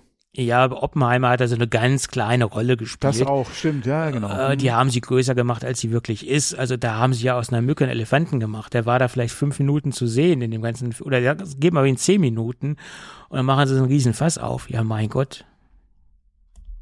Also, ähm, Götz Otto war auch der Bösewicht in Bond und der war wesentlich länger zu sehen und der macht auch kein Fass auf. Also als Beispiel. Übrigens, Götz Otto ist jetzt äh, unter, unter die Podcaster gegangen, hat sich, ein, hat sich, Wer denn nicht? ja, aber der, der hat sich meinen Traum erfüllt. Er hat sich ein Wohnmobil ausgebaut als Podcaster. No way. Als Podcaster-Studio, als Podcaster-Mobil und fährt jetzt durch die Lande und interviewt Leute. No, nein. Und macht jetzt mobile Podcast-Aufnahmen sozusagen. in Aber seinem- nicht mit dem Thomas D., oder? Nee, nee. Weil das wäre mal eine Nummer gewesen. Nee, nee. Äh, das macht er ganz alleine. Er hat sich ein altes Feuerwehrfahrzeug ausgebaut. Und, hinten, Ey, wie geil ist das denn? und im hinteren Bereich nimmt er Podcasts auf. äh, sponsored by? Äh, himself. Nö, oder? Doch, der macht das alles äh, äh, aus Just for Fun. Hm? Doch, doch. Really? Ja, ja. Nicht irgendwie äh, unsere lieben Jungs da von hm oder so. Äh, du meinst die Kollegen von OMR oder sowas? Ja, oder, Naja, OMR sponsern ja nicht. Spotify oder so. Äh, OMR äh, nimmt ja noch Geld von den Leuten, die dort äh, Podcasts produzieren wollen. Nein, nein, OMR äh, macht er nicht. Äh, er macht Eigenproduktion. Er ist technisch auch sehr versiert. Also was man so gehört hat. Nee, macht, in er das wirklich, nee, macht er das wirklich selbst? Ja, Ey, wie geil ist das denn? ja, ja. Mann, gleich wieder zwei Respektpunkte gewonnen hier. Ich habe dieses Interview gehört, dieses ausführliche Podcast-Interview mit ihm und äh, er wurde mir von Minute zu Minute sympathischer. Stranger Sounds, präsentiert von Götz Otto. Ist das der? Er macht mehrere Podcast-Projekte. Er macht auch, No, ne, nein, nicht auch das noch. doch, er macht auch einen Europa-Podcast zum Thema europäische Politik mit einer Podcast-Partnerin zusammen. Den Namen habe ich allerdings aber vergessen. Mhm. Okay, okay, okay. Ja, ja. Mit den Waffeln einer Frau? Da war er zu Gast und da habe ich das gehört. Ah, okay, okay. Ich habe eben schon gedacht. nee, sorry, ich, ich google gerade mal so nebenher. äh, Ey, das muss ich mir nachher ja mal wirklich mal reinziehen. du musst mehr Podcasts hören, dann bist du auch informiert. Ja, ich höre die falschen Formate. Ja, ja. Ja. Ich höre jetzt auch nicht alles, was die Barbara Schöneberger macht, aber wo ich gesehen habe, Götz Otto ist zu Gast, da habe ich natürlich äh, reingehört. Götz Otto ist unter die Podcaster gefahren. Ja, und unter die Wohnmobilisten. Nee, ich weiß nicht, ob du meine Anspielung auf Thomas eben verstanden hast. Thomas D., Ähm, Wohnmobil natürlich, ja. Ich ja, fahre klar. über Wasser, wenn auch dort Brücken Ja. sind, oder wie war der Satz, oder, naja, Genau, ich fahre über Wasser, wenn da Brücken sind. Genau. Ja. Hm. so ist das. Ja. Das war übrigens kein selbst ausgebautes Wohnmobil, das war ein altes Hümmer-Wohnmobil. Ja, ja. Aber ja, trotzdem genau. war es ein Hm. sehr vintage, vintage ge- äh, Ja, angehauchtes das war zu Wohnmobil. seiner ersten Solo-CD, ne? Ich glaube schon, ja. Hm. War das nicht auch zu dem Zeitpunkt, wo er ähm, den Soundtrack zu Lola Rent gemacht hat?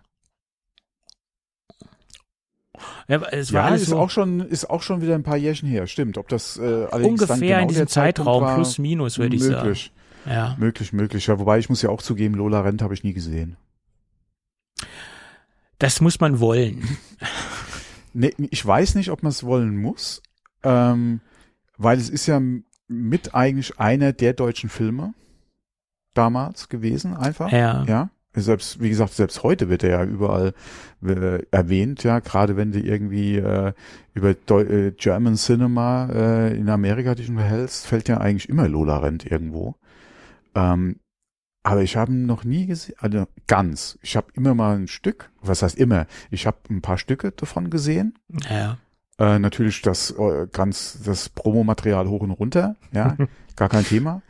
Ähm, aber den Film am Stück noch nie. Ich habe ihn einmal im Stück gesehen und ähm, ich glaube, es ist ein Film, den muss man sich mehrmals anschauen, um ihn, um, sich reinzusehen im wahrsten Sinne des Wortes. Finde ich. Ja, so ist das. Hm. Ja, so haben wir auch mal wieder über German Cinema geredet. Ja. Soll ich jetzt noch die Geschichte erzählen, wie mir, wie mir das Hausschwein von das Hausschwein von Thomas D. meine Jeanshose eingesaut hat? Aber das, das erzähle ich vielleicht an, an einem anderen Tag. Das erzähle ich ein anderes Mal. Genau, wir müssen ja einen Cliffhanger bauen. es war ein, es war einmal ein Logitech-Event, aber das, mehr, mehr, Thomas D. und ähm, Smudo, die waren ja mal ähm, Logitech-Partner oder besser gesagt Werbebotschafter für die Firma Logitech und im Rahmen von dem Event, was auf dem Bauernhof von Thomas D. stattgefunden hat, also dem Logitech-Event, damals zu dieser Squeezebox-Zeiten, äh, zu den mhm. Squeezebox-Geschichten, das ist ja schon lange her, diese Produkte gibt's ja so gar nicht mehr von Logitech, aber das war ein großer Wurf, diese ganze Geschichte. Gab es dann auch so ein Meet and Greet in Anführungsstrichen mit ein paar äh, Presseleuten und ich war dort auch anwesend und dann auf dem Hof lief dann natürlich das Hausschwein von Thomas D. umher, was sich gerade frisch in eine Matschpfütze reingelegt ja. hat und dann erstmal bei den ganzen Journalisten guten Tag gesagt hat, hat das kleine Hausschweinchen und für das sehr viel muss man mit Humor nehmen. Für sehr viel Dreck gesorgt hat. Ja. Gut. Das stärkt die Abwehrkräfte. okay, somit habe ich das jetzt auch heute schon erzählt. Auch das. Der Cliffhanger hat also gar nicht funktioniert. Mhm. Okay, jetzt zurück zum Apple Car. Tja, Mark Gurman hat gesagt, Ach. das wird kommen. Ja, klar, man, man, man muss natürlich dann das, was man mal vor Jahren herbeigeredet hat, äh, das muss man natürlich dann äh, auch entsprechend weiterhin. Ähm, ich meine, er sagt ja auch immer noch, es wird ein größerer iMac kommen. Äh, diese Geschichte erzählt er uns ja auch jedes Mal. Und äh, ich glaube, das ist wahrscheinlicher als das Auto. ich will's hoffen. Vor allem einfacher. Ich will's hoffen, weil das, das Apple Car wird wahrscheinlich auch nicht meine Preisklasse sein. So ein größerer iMac, äh, das ist schon realistischer. Äh, zu, ja, zu, es, ist, es ist halt immer die Frage mit dem Auto, was will Apple wirklich machen? Klar, äh, das wird jetzt hier äh, wahrscheinlich kein, kein Clio oder so, ja. Nee. Äh, ähm, nee. Aber mein Gott, ich kann mir auch nicht vorstellen, dass sie da hier eine S-Klasse zusammenschrauben, weil die würde ja dann wieder so exorbitant teuer werden. Ähm, naja. Alleine schon aufgrund der Apple Tax. Die, ähm, die alten Gerüchte, das, nee. die gingen ja in die äh, Preiskategorie äh, rauf, sagen wir mal, bis zu 100.000 Euro. Ja, naja, mhm. aber das sind ja die alten Gerüchte gewesen. Wobei, wenn, wenn, wenn du sagst 100.000 Euro, äh, wie gesagt, der Dollar liegt ja noch mal um einiges drunter, das klingt vielleicht sogar wieder realistischer, ja. Ja, aber, aber wie gesagt, das, das ähm, das waren ja die alten Gerüchte und die wurden ja jetzt wieder revidiert und angeblich hat Apple seine ganzen Ambitionen ja drastisch zurückgeschraubt, wenn man, ja, wenn man dem Glauben schenken mag. Mhm. Und ehrlicherweise passt das eigentlich gar nicht so in das, das Gesamtbild hinein, finde ich jetzt. Weil sie hatten ja angeblich die Ambition, dass sie das autonome Fahren der Stufe 4 im Fahrzeug verbauen wollten. Und jetzt sind sie angeblich zurückgerudert auf die Stufe 2. Und das bedeutet natürlich nur äh, ein assistierendes Fahren. Also das heißt, der Fahrer hat natürlich noch die komplette Kontrolle über das Fahrzeug, aber es ist ein assistierendes Fahren, Lenken, Bremsen etc. wird unterstützt. Also das Übliche, was wir eigentlich heute auch schon in, in den modernen Autos haben und jetzt keine Revolution. Und das passt eigentlich auch gar nicht zu Apple. Ähm, ich weiß, das, das, wieso sollten sie jetzt so ein Fahrzeug rausbringen und dann noch im Jahre. Weil sie es können. Ja, aber das ist doch nicht technologisch tragend, das Ganze. Ich meine, der Zeitplan ist 2028. Das ist in vier Jahren. Äh, jetzt. Jetzt, 2025 sollte mhm. angeblich der Startpunkt sein. Jetzt haben sie es verschoben auf 2004, äh, 2028. Je länger es dauert, umso schwieriger wird es für Apple, irgendwas in diesem Bereich zu machen. Weil, wenn du mal guckst, wie äh, die chinesischen Autobauer sich gerade positionieren ja, und klar. was sie bis 2028 ja. äh, gemacht haben werden und vor allem, wie sie hier in Europa Fuß gefasst haben werden. Starten ist die Frage, ja, weil die Importzölle sind, sind doch recht hoch, ja, inwieweit das da noch Sinn macht, gerade in dem Preissegment für chinesische Hersteller oder wie viele Autos chinesische Hersteller in den amerikanischen Markt drücken können bei diesen Importzöllen ist die andere Frage. Man muss auch mal gucken, inwieweit wird sich Europa äh, die nächsten Jahre da positionieren, um ihre eigene Autoindustrie zu schützen. Wie wird's da aussehen mit Importzöllen? Das muss man auch mal abwarten. Ja, äh, ob das noch irgendwie äh, drastisch nach, äh, nach oben gehen wird. Ähm, weil die, die sind im Kommen und die werden bis 2028 nur stärker werden. Die äh, gerade auch hat Elon Musk das ja selbst gesagt in seinem Call oder in seinem ja doch im, im Call war das Financial Call, äh, dass die Konkurrenz unheimlich groß ist. Ja, Ja. dass gerade in dem Segment sehr gute Qualität gebaut wird Hm. und äh, auf dem Markt einfach kommt, ja, ähm, dass der Druck einfach immer größer wird, ja, auf die, äh, die europäischen und auch gerade die, oder sagen wir mal aus, auf die ähm, Autoher auf die Autohersteller weltweit, gerade im Elektromobilsegment, weil die Chinesen da so kräftig Gas geben, ja, und wie gesagt, vernünftige Qualität bauen. Ähm, und äh, das Tesla ja momentan auch äh, ziemlich äh, Probleme macht. BYD wird demnächst äh, der größte ähm, äh, Elektroautohersteller werden. Ja, Hm. ähm, sind kratzen. an- Haben sie Tesla mittlerweile überholt? Ich glaube noch nicht ganz, aber die sind dabei. Ja, sind Äh, dabei. BYD. Ähm, das ist äh, so ein Ding. Tesla versucht sich ja mit demnächst mit einem neuen Automodell, äh, also nochmal unter dem äh, Model 3 äh, zu positionieren oder will es bringen. Äh, Mhm. Musk ist da ja wieder sehr optimistisch, wobei er auch gesagt hat, ja, äh, er ist da wahrscheinlich mal wieder mit ihrer Zeitangabe zu optimistisch, ja, äh, die sie gemacht haben, aber man kennt das ja von ihm, hat er gemeint. Ähm, nicht ohne Grund, ja, weil gerade in dem Kleinwagensegment wird viel aus China kommen.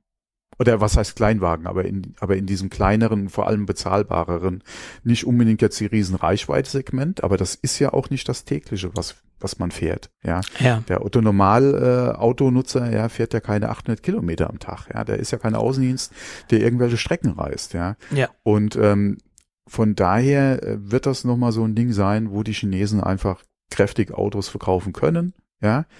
Ähm, Gerade auch mit den neuen Batterietechniken, die die nächsten äh, zwei, Mhm. drei Jahre kommen, ja, alle in Massen dann kommen, ja, ähm, wird der Preis auch nochmal entsprechend äh, nach unten gehen können, Ja. ja. und das wird sehr viel Druck ausüben, ja. Ja. Ähm, nicht nur auf Tesla, wie gesagt, generell auf die komplette Autobranche. Ähm, und äh, da äh, muss man erst mal abwarten, inwieweit Apple da überhaupt eine Chance hat. Ähm, klar, es ist Apple, ja. Es, es gibt nur einen Apple-Hersteller, äh, einen Apple-Car-Hersteller, ja. Ja. Äh, der ganze Mythos da drumrum, ja. Ähm, das ist auf jeden Fall nochmal ein Plusfaktor, definitiv. Aber es wird schwierig, ja. Je länger Apple, also wenn sie überhaupt ein Auto wirklich machen wollen, je länger Apple wartet, umso schwieriger wird's, denke ich mal, sein, da im Markt ähm, Fuß zu fassen. Ja, also alles, Auch für Apple. alles, was in diesem Bericht drin steht oder drin steht, das kann man eigentlich, das finde ich sehr ernüchternd. Also das klingt jetzt nicht so, als ob das jetzt der, der, der heiße Scheiß sein wird. Äh, wenn das so kommen soll, Ja. äh, klingt es nach einem Schuss in den Ofen, ehrlicherweise. Ja, ich denke mal, es wird schon mehr kommen oder es wird uns trotzdem noch überraschen. Ja, ähm, ich, gerade wenn es noch so lange dauert, wird sich so viel an der Software tun. Da sind wir auch, was die Entwicklung von autonomen Fahren betrifft, wesentlich weiter. Ähm, wenn man mal guckt, wie erfolglos Tesla an ihrer Version des autonomen Fahrers arbeitet, wie viele Jahre sie das schon versprechen, ja, und jetzt im Prinzip jeden Monat vor der, vor der Veröffentlichung Ja. äh, stehen, ja, Two beziehungsweise weeks, vor äh, dem ne- nächsten Software-Update Was sagt er immer? Elon Musk sagt immer two weeks. Ja, next two weeks. Ja, Ja, ja, genau, das sagt er schon genau, seit genau, fünf Jahren ungefähr. Das Deswegen, ist, ja, wie gesagt, jeden Monat ist es jetzt soweit, dass das Software-Update kommt, ähm, dass die Tesla-Fahrer da das bekommen, was sie vor Jahren schon versprochen bekommen haben, ähm, wo deutsche Autohersteller kräftig am Aufholen sind, Ja. ähm, muss man auch sagen, ja, die sind da einfach äh, ähm, kräftig dran, das zu entwickeln. Ich würde mich nicht wundern, wenn das wirklich das erste zugelassene Fahrzeug von einem deutschen Autohersteller kommen würde. Was jetzt wirklich reines, ohne, Eingre ohne äh, Ja. äh, die Möglichkeit des Eingreifens haben zu müssen, ja. Dieses wirklich, ist es Stufe 4? ich glaube, Stufe 4 ist das ja. Ja, von mir aus Stufe 5, keine Ahnung. Mhm. Ähm, ich würde mich nicht wundern, wenn es ein deutscher Autohersteller ist. Ich würde mich nicht wundern, wenn es eine S-Klasse sein wird, die das wirklich komplett so kann, wie wir uns das äh, mein Gott, vorstellen. ob das eine, S, ein Audi, egal, aber wie gesagt, ja. ich denke schon, dass es ein deutscher Autohersteller sein kann, der Ja. mit diesem Au oder der mit dieser Ausbaustufe einfach kommt.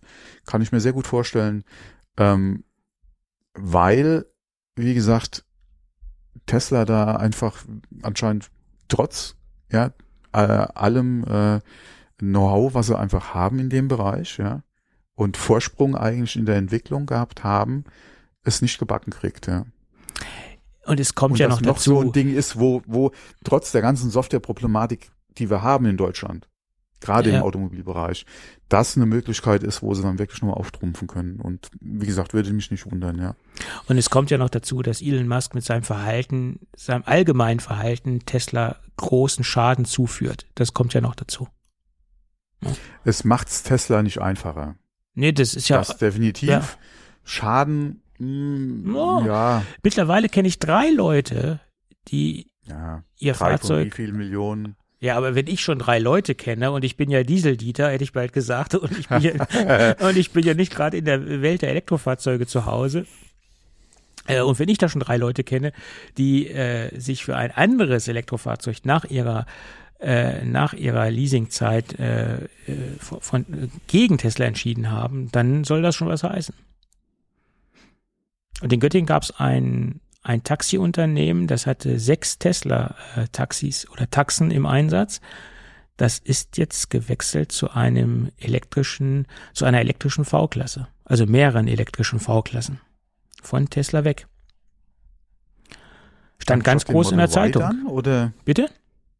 Anstatt dem Model Y, weil V-Klasse ist ja Model Y. was Ja. ganz anderes. Preislich gesehen in der gleichen Kategorie unterwegs und kriegst mehr Raumangebot Ja, aber- bei einer V-Klasse. Ja, Ne? ja, das, da hatten wir ja auch schon mal kurz vor dem Podcast drüber gesprochen. Allerdings wegen, in Bezug auf ein anderes Autosegment. Ähm, äh, aber wie gesagt, es ist, ist ja so im Prinzip nicht unbedingt vergleichbar. Wenn es dir nur um Raumangebot und Dings geht, okay, klar. Auch was Reichweite betrifft, ja, äh, gar kein Thema, weil entsprechend großer Akku drin. Ähm, aber ähm, ansonsten, ja, zwei unterschiedliche Fahrzeugklassen. Ja. Ja, aber für das Taxiunternehmen hat die Ja, V-Klasse klar. mehr Vorteile geboten oder bietet mehr Vorteile. Ich hätte, ich hätte wahrscheinlich sowieso zu einer, zu direkt zu sowas gegriffen, ja, weil du da einfach Ja, damals, wo in die- der Größen, Damals gab's noch die, gab's die V-Klasse noch nicht elektrisch, ja, sie das ist halt das andere wieder, ja, ja genau. Hm. Und es gab dann auch ein ganz großes Statement von dem Taxiunternehmer, ein Zeitungsbericht. Er hat sich das, er hat die ganzen Gründe angeführt, aber der Hauptgrund war, weil sich Elon Musk wie eine Axt im Walde benimmt. Also und das lesen natürlich auch Ja, Leute. Und vielleicht noch so ein kleiner finanzieller Incentive äh, aus dem Konzern. Ja, das kann ja auch sein. Du meinst von Vo- äh, von Mercedes? Hm. Ah, das waren fünf, äh, fünf V-Klassen, das juckt Mercedes nicht. Das sind keine großen Abnahmen. Also Ah, dafür. untersch unter, untersch unterscheide mal nicht die, äh, das Potenzial, was in dem Segment einfach da ist, wenn du auch so Presse kriegst. ja, aber das, das ist das Göttinger Tageblatt gewesen. Die haben eine Auflage von 120.000 äh, Stück. Wir reden jetzt auch drüber. Ja, aber das liegt ja nur daran, weil ich, äh, weil, weil Elon Musk mein ganz, mein ganz großes Schätzchen ist, über, über das ich gerne spreche. Ja. äh, ich habe hab schon gedacht, weil du die Zeitung liest, ja. Ich lese äh, sie digital, ja. Hm. Nein, aber das am Rande. Ähm, also das, das schadet natürlich, denke ich schon dem Unternehmen, wenn sich ganz aktiv Leute gegen Tesla entscheiden, weil sich Elon Musk so verhält und äh, wie er sich gerade verhält. Und ich glaube schon, das, das zieht seine Kreise. Wenn auch langsamer als gedacht, aber Mhm. trotzdem, es zieht seine Kreise. Ja, ja, klar, das mag für den einen oder anderen auch eine Entscheidung sein, ja, ja. Hm. Ja. Gut. Schauen wir mal, äh, ob wir dann 2028 einen Apple Car sehen werden. Ich glaube es persönlich nicht. Äh, ich auch nicht unbedingt, aber wenn wir eins sehen werden, egal ob jetzt 28, 30, ja, ähm, wird, denke ich mal, schon mehr werden, als da gerade gesprochen wird. Ja. Weil Das- alles andere würde keinen Sinn machen. Das sehe ich ähnlich. Und gerade 2028, das sind vier Jahre und da kann eine Menge passieren bei der Konkurrenz. Hm. Gut. Äh, Kommen wir zu aktuellen Gerüchten zum iPad Air äh, 12,9 Zoll. Da gab es ja die ersten Gerüchte im letzten Jahr, äh, im Oktober 2023. Da sind die ersten Gerüchte aufgetaucht, dass wir ein äh, größeres iPad Air sehen werden. Dann ist es ein wenig ruhiger um das ganze Projekt geworden oder um das ganze Gerät und jetzt sind angeblich CAD äh, CAD äh, Renderings aufgetaucht. Und das bestätigt mehr oder weniger die Gerüchte, die wir auch schon im letzten Jahr im Oktober gesehen haben. Und äh, ja, nach meiner Meinung werden wir auch so ein Gerät sehen. Also das, das, das liegt eigentlich schon fast auf der Hand. Und ähm, wenn man sich diese CAD-Zeichnungen ansieht, dann ähm, sind das auch keine großartigen Designüberraschungen. Einfach nur ein großgezogenes äh, iPad Air, äh, keine großartigen Designexperimente. Weiterhin soll Touch ID drin sein, äh, an Bord sein. Ja, im Endeffekt nur ein vergrößertes äh, Standard iPad Air. Bin ich gespannt. Knackpunkt ist natürlich auch der Preis, aber da haben wir auch schon drüber diskutiert. Wie gut positioniert sich das Gerät mhm. gegenüber dem iPad Pro 12,9 Zoll und wie attraktiv kann das dementsprechend sein? Dann kommen wir zu einem Punkt, den ich ganz interessant finde. Äh, das neue iPhone 16 Pro, das soll angeblich eine 2 Terabyte Speicheroption bekommen klingt jetzt auf den ersten Blick äh, nicht so unwahrscheinlich. Ähm, das hat aber auch so einen kleinen Wermutstropfen, den wir wahrscheinlich schlucken müssen. Den finde ich jetzt nicht so prickelnd. Äh, aufgrund dessen, dass dieser Speicher, wenn Sie bei der bisherigen äh, Flash-Technologie bleiben würden, mehr Platz wegnehmen würde, also physischen Platz wegnehmen würde, äh, wird sich Apple wahrscheinlich dazu entscheiden, auf eine langsamere Speichertechnologie zurückzugreifen. Also bisher haben wir TLC-Speicher im Einsatz, äh, Triple Level Cell Speicher und dann würden sie aufgrund der physischen Größe, dass man diesen ähm, Speicher besser positionieren kann von der Größe im Gerät auf QLC Technologie gehen, der deutlich langsamer ist. Das nennt sich dann Quad Level Cell und das spart, wie gesagt, Platz. Und das ist halt denn der, der große Wermutstropfen, den wir dann alle schlucken müssen, wenn wir mit zwei Terabyte unterwegs sein wollen, dass wir dann zwar mehr Speicherplatz bekommen, aber auch deutlich langsameren Speicher. Gut, also. Der kann so langsam nicht werden, dass die aktuelle Funktion des Schreibens der Videodaten auf die externe SSD nicht mehr funktionieren würde. Oder auf die interne SSD meinst du ja, weil das ist ja interner Speicher. Nee, auf die externe. Ach nee, ach sorry, ich habe eben USB schon wieder. Ah, sorry. Ja, klar, das dient ja. Der ist ja intern verbaut. Also da, wo sich äh, alles ja, drauf befindet, auch das Betriebssystem, ja, also iOS das, und ja, so weiter. der wird ja sowieso nur als interner Puffer dienen und da ist ja wieder die Frage, du hast ja die Schreibgeschwindigkeit, ja, das äh, hat nicht so große Auswirkungen, ja genau, das könnte dann schon was sein. Die Frage ist halt, was heißt wirklich wesentlich langsamer.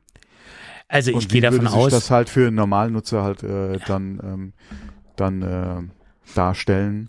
Ja. Ähm, klar, es ist schade, wenn es halt langsamer wird, aber es ist halt die Frage, was bedeutet es äh, im realen Leben, ja.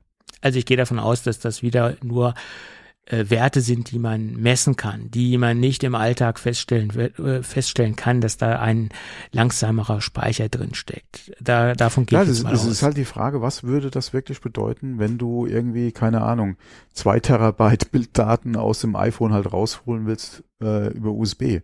Ähm, weil das könnte ja bei solchen Datenmengen eventuell schon was ausmachen, ja.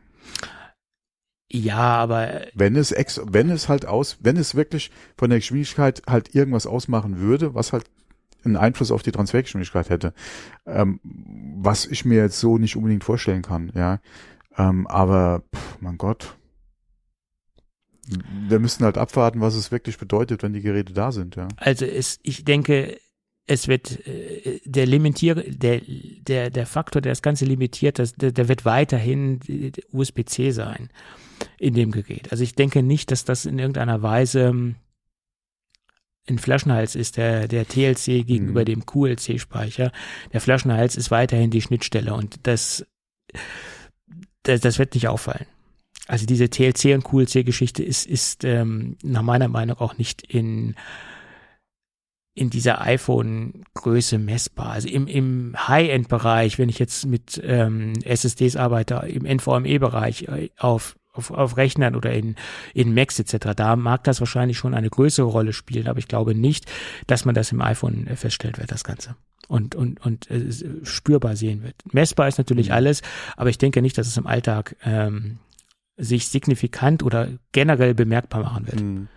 Da gehe ich mal von aus. Aber gut. Ich, ich, ich äh, wage mal sogar die These zu, aufzustellen, dass es auch nicht im normalen PC-Bereich im Alltag festzustellen ist, ob ich jetzt eine TLC oder eine QLC-SSD drin habe. Das sind alles nur Sachen, die man wahrscheinlich feststellen wird, wenn man da enorm viel Datenmengen transferiert mhm, genau. äh, und den ganzen Tag nichts anderes macht, als Datenmengen äh, äh, hin und her zu schieben und dann hat man sowieso ganz andere Bedürfnisse und dann achtet man auch auf so Feinheiten, ob man jetzt einen TLC oder einen QLC-Speicher hat, weil man dann sowieso von der, von der Performance, von den Performance-Ansprüchen ganz anders unterwegs ist. Ne? Das, hm. dann hantiert man auch mit 8K-Videos und hast du nicht gesehen, das sind ja nochmal ganz andere Dinge. Aber der limitierende Faktor wird weiterhin die USB-C-Schnittstelle im Gerät sein, wenn man die Daten nach draußen bringen wird. Und ob jetzt iOS, äh, ob da jetzt eine App eine halbe Millisekunde schneller startet oder eine halbe Millisekunde langsamer startet, ich glaube nicht, dass das ein, ein Anwender äh, messen, also im Alltag feststellen kann. Glaube ich nicht. Und wenn das so wäre, dass man das spürbar sieht äh, im Betrieb, im iOS, also im Alltag, dann würde Apple das auch nicht einbauen. Da gehe ich von aus. Das ist meine These. Gut. So, und dann gibt es ein Service-Dokument von Microsoft, das äh, genau dokumentiert. Ah, ja, ja, ja, ja, ja. Das genau mhm. dokumentiert, wie man auf einen ähm, ARM-basierten Rechner, also sprich auf einem MacBook zum Beispiel, ähm, Windows 11 installiert. Also sprich, dieses, Halleluja. dieses Service-Dokument äh, richtet sich an die Mac-Nutzer. Also für alle M1, M2, M3 Macs gibt es eine Anleitung. Die möchte ich jetzt ja nicht detailliert besprechen. Das äh, sprengt auch unseren Zeitrahmen. Aber es sieht so aus, dass das Ganze schon ein viele Fußnoten hat und es nicht so schön funktioniert, wie man sich das vorstellt oder ausmalt. Es hat verdammt viele Einschränkungen. Ähm, zum Beispiel no. kein Linux und kein Android Subsystem auf dem ganzen, äh, auf dem ganzen System, ist nicht auf dem System verfügbar. Äh, das sind so die zwei größten Einschränkungen, aber es gibt auch noch so ein paar andere Pferdefüße, die dementsprechend vorhanden sind. Also ja, wobei, äh, okay, Linux, eine Sache, spielt für mich jetzt keine Rolle. Äh, Android wird es, denke ich mal, Third-Party-Lösungen geben. Es gibt ein paar wirklich gute, alle für äh, Windows äh, X äh, gibt es ein paar wirklich gute Android-Emulatoren, ähm, die, denke ich mal, ihren Weg jetzt auch auf äh, ARM finden werden. Von daher würde ich mir da, was jetzt Android unterstützt, wer es halt wünscht, ja, oder wer es, wer Bedarf daran hat, denke ich mal, wird es jetzt ähm, äh, schon äh, relativ zeitnah eine Lösung geben. Ähm, interessant finde ich, dass es halt, wie gesagt, jetzt offiziell ist und wie Apple halt da jetzt reagiert. Ja, aber das waren jetzt nur die zwei größten Einschränkungen, die ich jetzt mal genannt habe. Es gibt eine, mhm. eine Menge mehr äh, Punkte, die man beachten muss. Und die Installation ist jetzt auch nicht so trivial. Also es ist jetzt nicht so eine One-Click-Installation. Also da muss man sich schon ein bisschen reindenken. Also genau durchlesen, ob man das wirklich machen möchte. Ähm, da, ist noch nicht so ausgegoren, ja. das Ganze. Wie ne? gesagt, wie gesagt da wird es demnächst eine One-Click-Lösung geben. Das ist, ein, denke ich, nur eine Frage der Zeit, dass da was kommen ja. wird. Hm. Ich meine, das ist ja jetzt schon mal der erste Schritt in die richtige Richtung. Genau. Ja. Genau. Und wenn jetzt äh, Microsoft das Ganze noch ein bisschen äh, vernünftig angeht, das Thema, und da auch wirklich äh, Arbeit drin reinsteckt und äh, vor allem Support, ja, ja, dass sie wirklich das mal ernsthaft angehen, das Thema, und nicht wie Apple hier äh, das Spiele Spielethema, ähm, dann äh, ja, dann wird das, äh, denke ich mal, relativ äh, schnell und gut äh, dann äh, funktionieren auch auf, A, äh, auf Mac. Ähm, aber mein Gott, äh, nach wie vor behandelt äh, Microsoft immer noch ein bisschen stiefmütterlich. Ja. Mhm. Genau. Gut. Schauen wir mal. Also den, das Support-Dokument verlinken wir in den Show Notes. Einfach mal reinschauen, ob das, äh, ob man damit klarkommt oder ob man das machen Ja. möchte. Was natürlich auch sein kann, ist, dass Apple sagt, ja, bevor Microsoft da nicht äh, mal ordentlich Support leistet, ja, äh, machen wir da auch nichts. Mhm. Ähm, vor allem sind sie ja bis jetzt, gerade seit Apple Silicon, ganz gut mitgefahren, dass halt der ganze Windows-Support im Prinzip nicht mehr gegeben ist, Mhm. äh, von Apple-Seite aus. Vielleicht sagen sie auch, okay, die Nachfrage ist so gering, ja, äh, wir äh, machen halt nichts mehr in Richtung Bootcamp, ja. Ja. Gut. Ich würde sagen, lass uns in die Gadget-Ecke gehen, weil ich habe nämlich heute noch ein Gadget dabei. Haben wir noch was? Wir haben noch ein Gadget und deswegen drücke ich auch so ein bisschen auf die Tube, sag ich mal, äh, damit wir Rein das in der Tube. Reihe in der Tube, ja, damit wir das ja noch so ein bisschen unterbringen. Auch wieder so ein Retro-Ding, ne? Ja, ja, das ist so. Ähm, und lass uns heute mal über. Nee, ich, ich muss es anders anfangen, sonst, sonst, ähm, sonst irritiert das wahrscheinlich den ein oder anderen Hörer, warum wir heute über ein Display sprechen, was eine Touchscreen-Funktionalität beinhaltet. Das ist, das könnte so ein bisschen irritierend sein, warum ich das jetzt mache. Äh, der Hintergrund ist, ich möchte mir eine zentrale Anlaufstelle für meine Smart Home Infrastruktur bauen. Bisher habe ich das so gelöst, dass ich ein iPad dafür geopfert habe, ein älteres iPad. Und das habe ich mit dem Tool Wallflower ähm, betrieben, das Ganze. Und habe das alles ähm, mehr oder weniger über dieses Wallflower-System gemacht. Mauerblümchen. Ja, sehr gut. Ja, so heißt das. Und sprich, das I iPad hängt auch mit einer Wandhalterung an der Wand, logischerweise. Wo auch sonst hat man eine Wandhalterung und wird permanent mit Strom betrieben. Das äh, ist ja auch ganz nett, aber es bindet natürlich immer ein iPad. Das heißt, man hat exklusiv für diese Funktion dieses iPad an der Wand hängen. Natürlich kann man auch noch andere Dinge damit tun. Man kann irgendwelche Videos sich anschauen, etc. Und dieses Wallflower-System hat auch immer ganz gut funktioniert. Aber ich habe überlegt und ich habe überlegt, man kann ja sicherlich mehr machen, weil in meiner Wohnküche hängt natürlich auch ein Fernseher. Und dieser Fernseher oder dieses Display, sagen wir es mal so, auf dem Ding empfange ich gar kein Fernsehen. Dahinter klemmt ein Apple TV und es klemmt eine, eine Box, wo ich dann quasi äh, so Bild in Bild meine Überwachungskameras im Blick haben kann. Die kann ich natürlich auch von meinem MacBook oder auch von meinem äh, Thunderbolt-Display beobachten über macOS, weil das zentralisiert über mein NAS-System angebunden ist. Aber ich kann auch meine ganzen Kameras äh, Bild in Bild auf dem Display beobachten oder in, im, im Blick haben, im wahrsten Sinne des Wortes. Nun kam ich auf die Idee, warum fasse ich das Ganze nicht in ein kompaktes System zusammen? Also so eine Art HomeKit oder Smart Home Steuerzentrale inklusive Statusinformationen, wie zum Beispiel die Kamerasysteme oder das Kamerasystem im Allgemeinen. Angekoppelt sind dort vier Kameras und dass ich dann so eine, so eine Art ähm, Status Informationszentrale habe, inklusive HomeKit, äh, Steuerzentrale. Da gibt es natürlich Lösungen und da habe ich äh, lange geschaut, was ich da machen kann und habe mich erstmal für ein System entschieden, was auf einen Raspberry Pi äh, basiert oder was generell auf Raspberry Pi äh, äh, aufsetzt, auf die ganze Raspi-Technologie aufsetzt.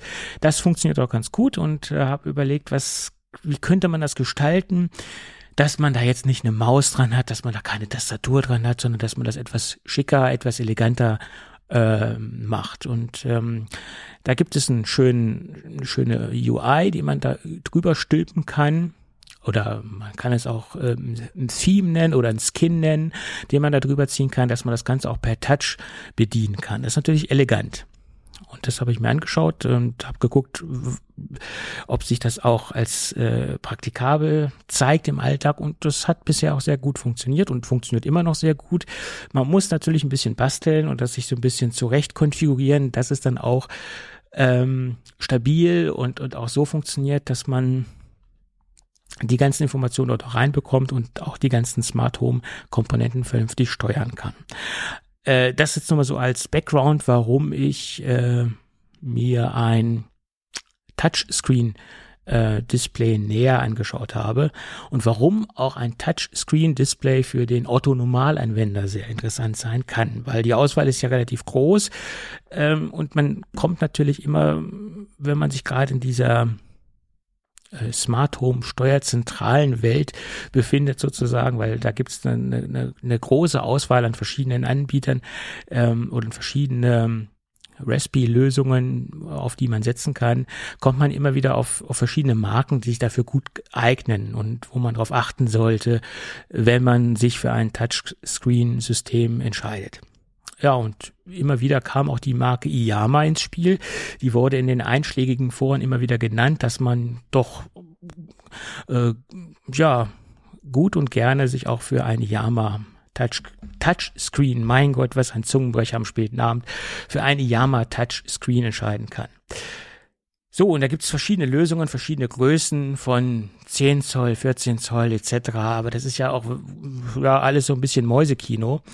Und ich habe mich dann für das äh, etwas größere Modell entschieden, was es dort gibt, nämlich für ein 27 Zoll Gerät und das nennt sich Yama ProLight TF 2738 MSC. Das ist im Prinzip ein, es ist nicht nur im Prinzip ein, es ist ein Full HD äh, Gerät. Wir haben ein IPS Panel, das ist schon mal sehr schön. Dadurch hat man natürlich auch sehr starke äh, blickwinkelstabile ähm, Darstellungen. Und wir haben drei Ports. Äh, wir haben einmal einen DFI-Port, wir haben einen HDMI-Port und einmal einen Display-Port. Wir haben die Möglichkeit, das Ding auch an die Wand zu hängen. Das ist ganz wichtig. Wir haben also eine, einen Weser-Port. Das ist Dreh- und Angelpunkt dieser ganzen Geschichte. Und ein Punkt, den benötige ich jetzt nicht, aber es gibt bestimmt ganz viele Anwendungsszenarien, wo das eine große Rolle spielt. Das Ding ist komplett wasserdicht. Wir haben eine IPX1 Zertifizierung. Also man kann das auch in den Außenbereich hängen und ich denke gerade bei Informa im Bereich von Informationssystemen, wo man äh, eine Kundeninteraktion hat, ist natürlich auch eine gewisse Schutzklasse äh, nicht gerade unpraktisch. Also Wasserdichtigkeit benötige ich nicht, obwohl das Ding hängt in der Küche, obwohl, ja gut, da muss schon viel passieren, dass äh, dort eine größere Menge Feuchtigkeit auf das Gerät trefft, trifft. Also von daher ähm, ist das ein Feature, was ich jetzt so nicht brauche. Der zweite Punkt, der ist schon interessanter. Wir haben hier ein Edge-to-Edge-Glas-Design, weil die ganze Front muss natürlich mit Glas überzogen sein, damit man auch dementsprechend das per Touch bedienen kann. Und das Ganze ist ja extrem robust gebaut. Man sieht es ja auch an dieser Schutzklasse, aber trotzdem nicht äh, unelegant. Es ist ein sehr elegantes, schmales, schickes, schönes Design. Ähm, und, und man hat jetzt nicht so diese, den Eindruck ähm, von der Designsprache, dass das jetzt irgendwie extrem ähm, ja, eine extreme Schutzklasse hat etc. Das, das vermutet man jetzt nicht, wenn man sich das Ding vom Design her anschaut oder die Anmutung ist jetzt nicht extrem rugged oder so, aber wie gesagt, das Ding hat diese Schutzklasse und ähm, ist sehr, sehr robust. Tja, Lautsprecher sind auch verarbeitet. Das ist auch ganz schön, dass man da noch einen Lautsprecher drin stecken hat in dem System. Gerade wenn man das so als All-in-One-Lösung an der Wand kleben hat wie ich, dann sind solche Lautsprecher natürlich ganz praktisch. Ja, das funktioniert soweit mit meinem ähm, Vorhaben oder mit meiner derartigen Steuerzentrale ganz hervorragend. Und ich wollte damit nur sagen, dass man so ein Touchscreen durchaus auch im privaten Umfeld äh, einsetzen kann wie zum Beispiel als HomeKit Steuerzentrale oder als ähm, Dreh- und Angelpunkt für Statusinformationen. Man kann ja da auch noch viel mehr einbauen, zum Beispiel Serverinformationen, wenn man jetzt einige Server am Laufen hat, dass man die Statusinformationen von seinen Servern anzeigen lässt oder den Terminkalender etc., Wetterstationen, ähm, ja, etc. Das, das kann man alles mit diesen ähm, Raspi-basierten ähm, ähm, ja, Möglichkeiten durchaus machen. Ja, und das Schöne ist, man kann es halt dann auch per Touch bedienen und sich durch die Menüs bewegen. Ja, schöne Lösung. Und es hat jetzt wieder ein iPad bei mir freigesetzt, weil das halt nicht mit dieser Wallflower-Lösung äh, gebunden ist sozusagen. Tja, das dazu. Dann haben wir es doch. Ja, klingt, ja, klingt gut. Schönes Bastelprojekt. Ja. Okay, dann würde ich sagen, aufgrund der fortgeschrittenen Zeit machen wir das Ding Heute haben wir, ja, hm, dicht. ja, ist schon ganz dunkel da draußen. Da- Das war es auch schon, äh, wo wir angefangen haben. Ja. Gut, in diesem Sinne, wenn alles Genau, gut ab ins geht, Bett. ich stempel jetzt die Bettkarte Jo, und gehe dann gleich ins Bett. Also, dann äh, eine gute Nacht. ja, äh, dann bis irgendwann. Äh, ja, bis zur nächsten Woche dann irgendwann. Genau. Bis Okay, dann. Ciao. Jo, tschüss.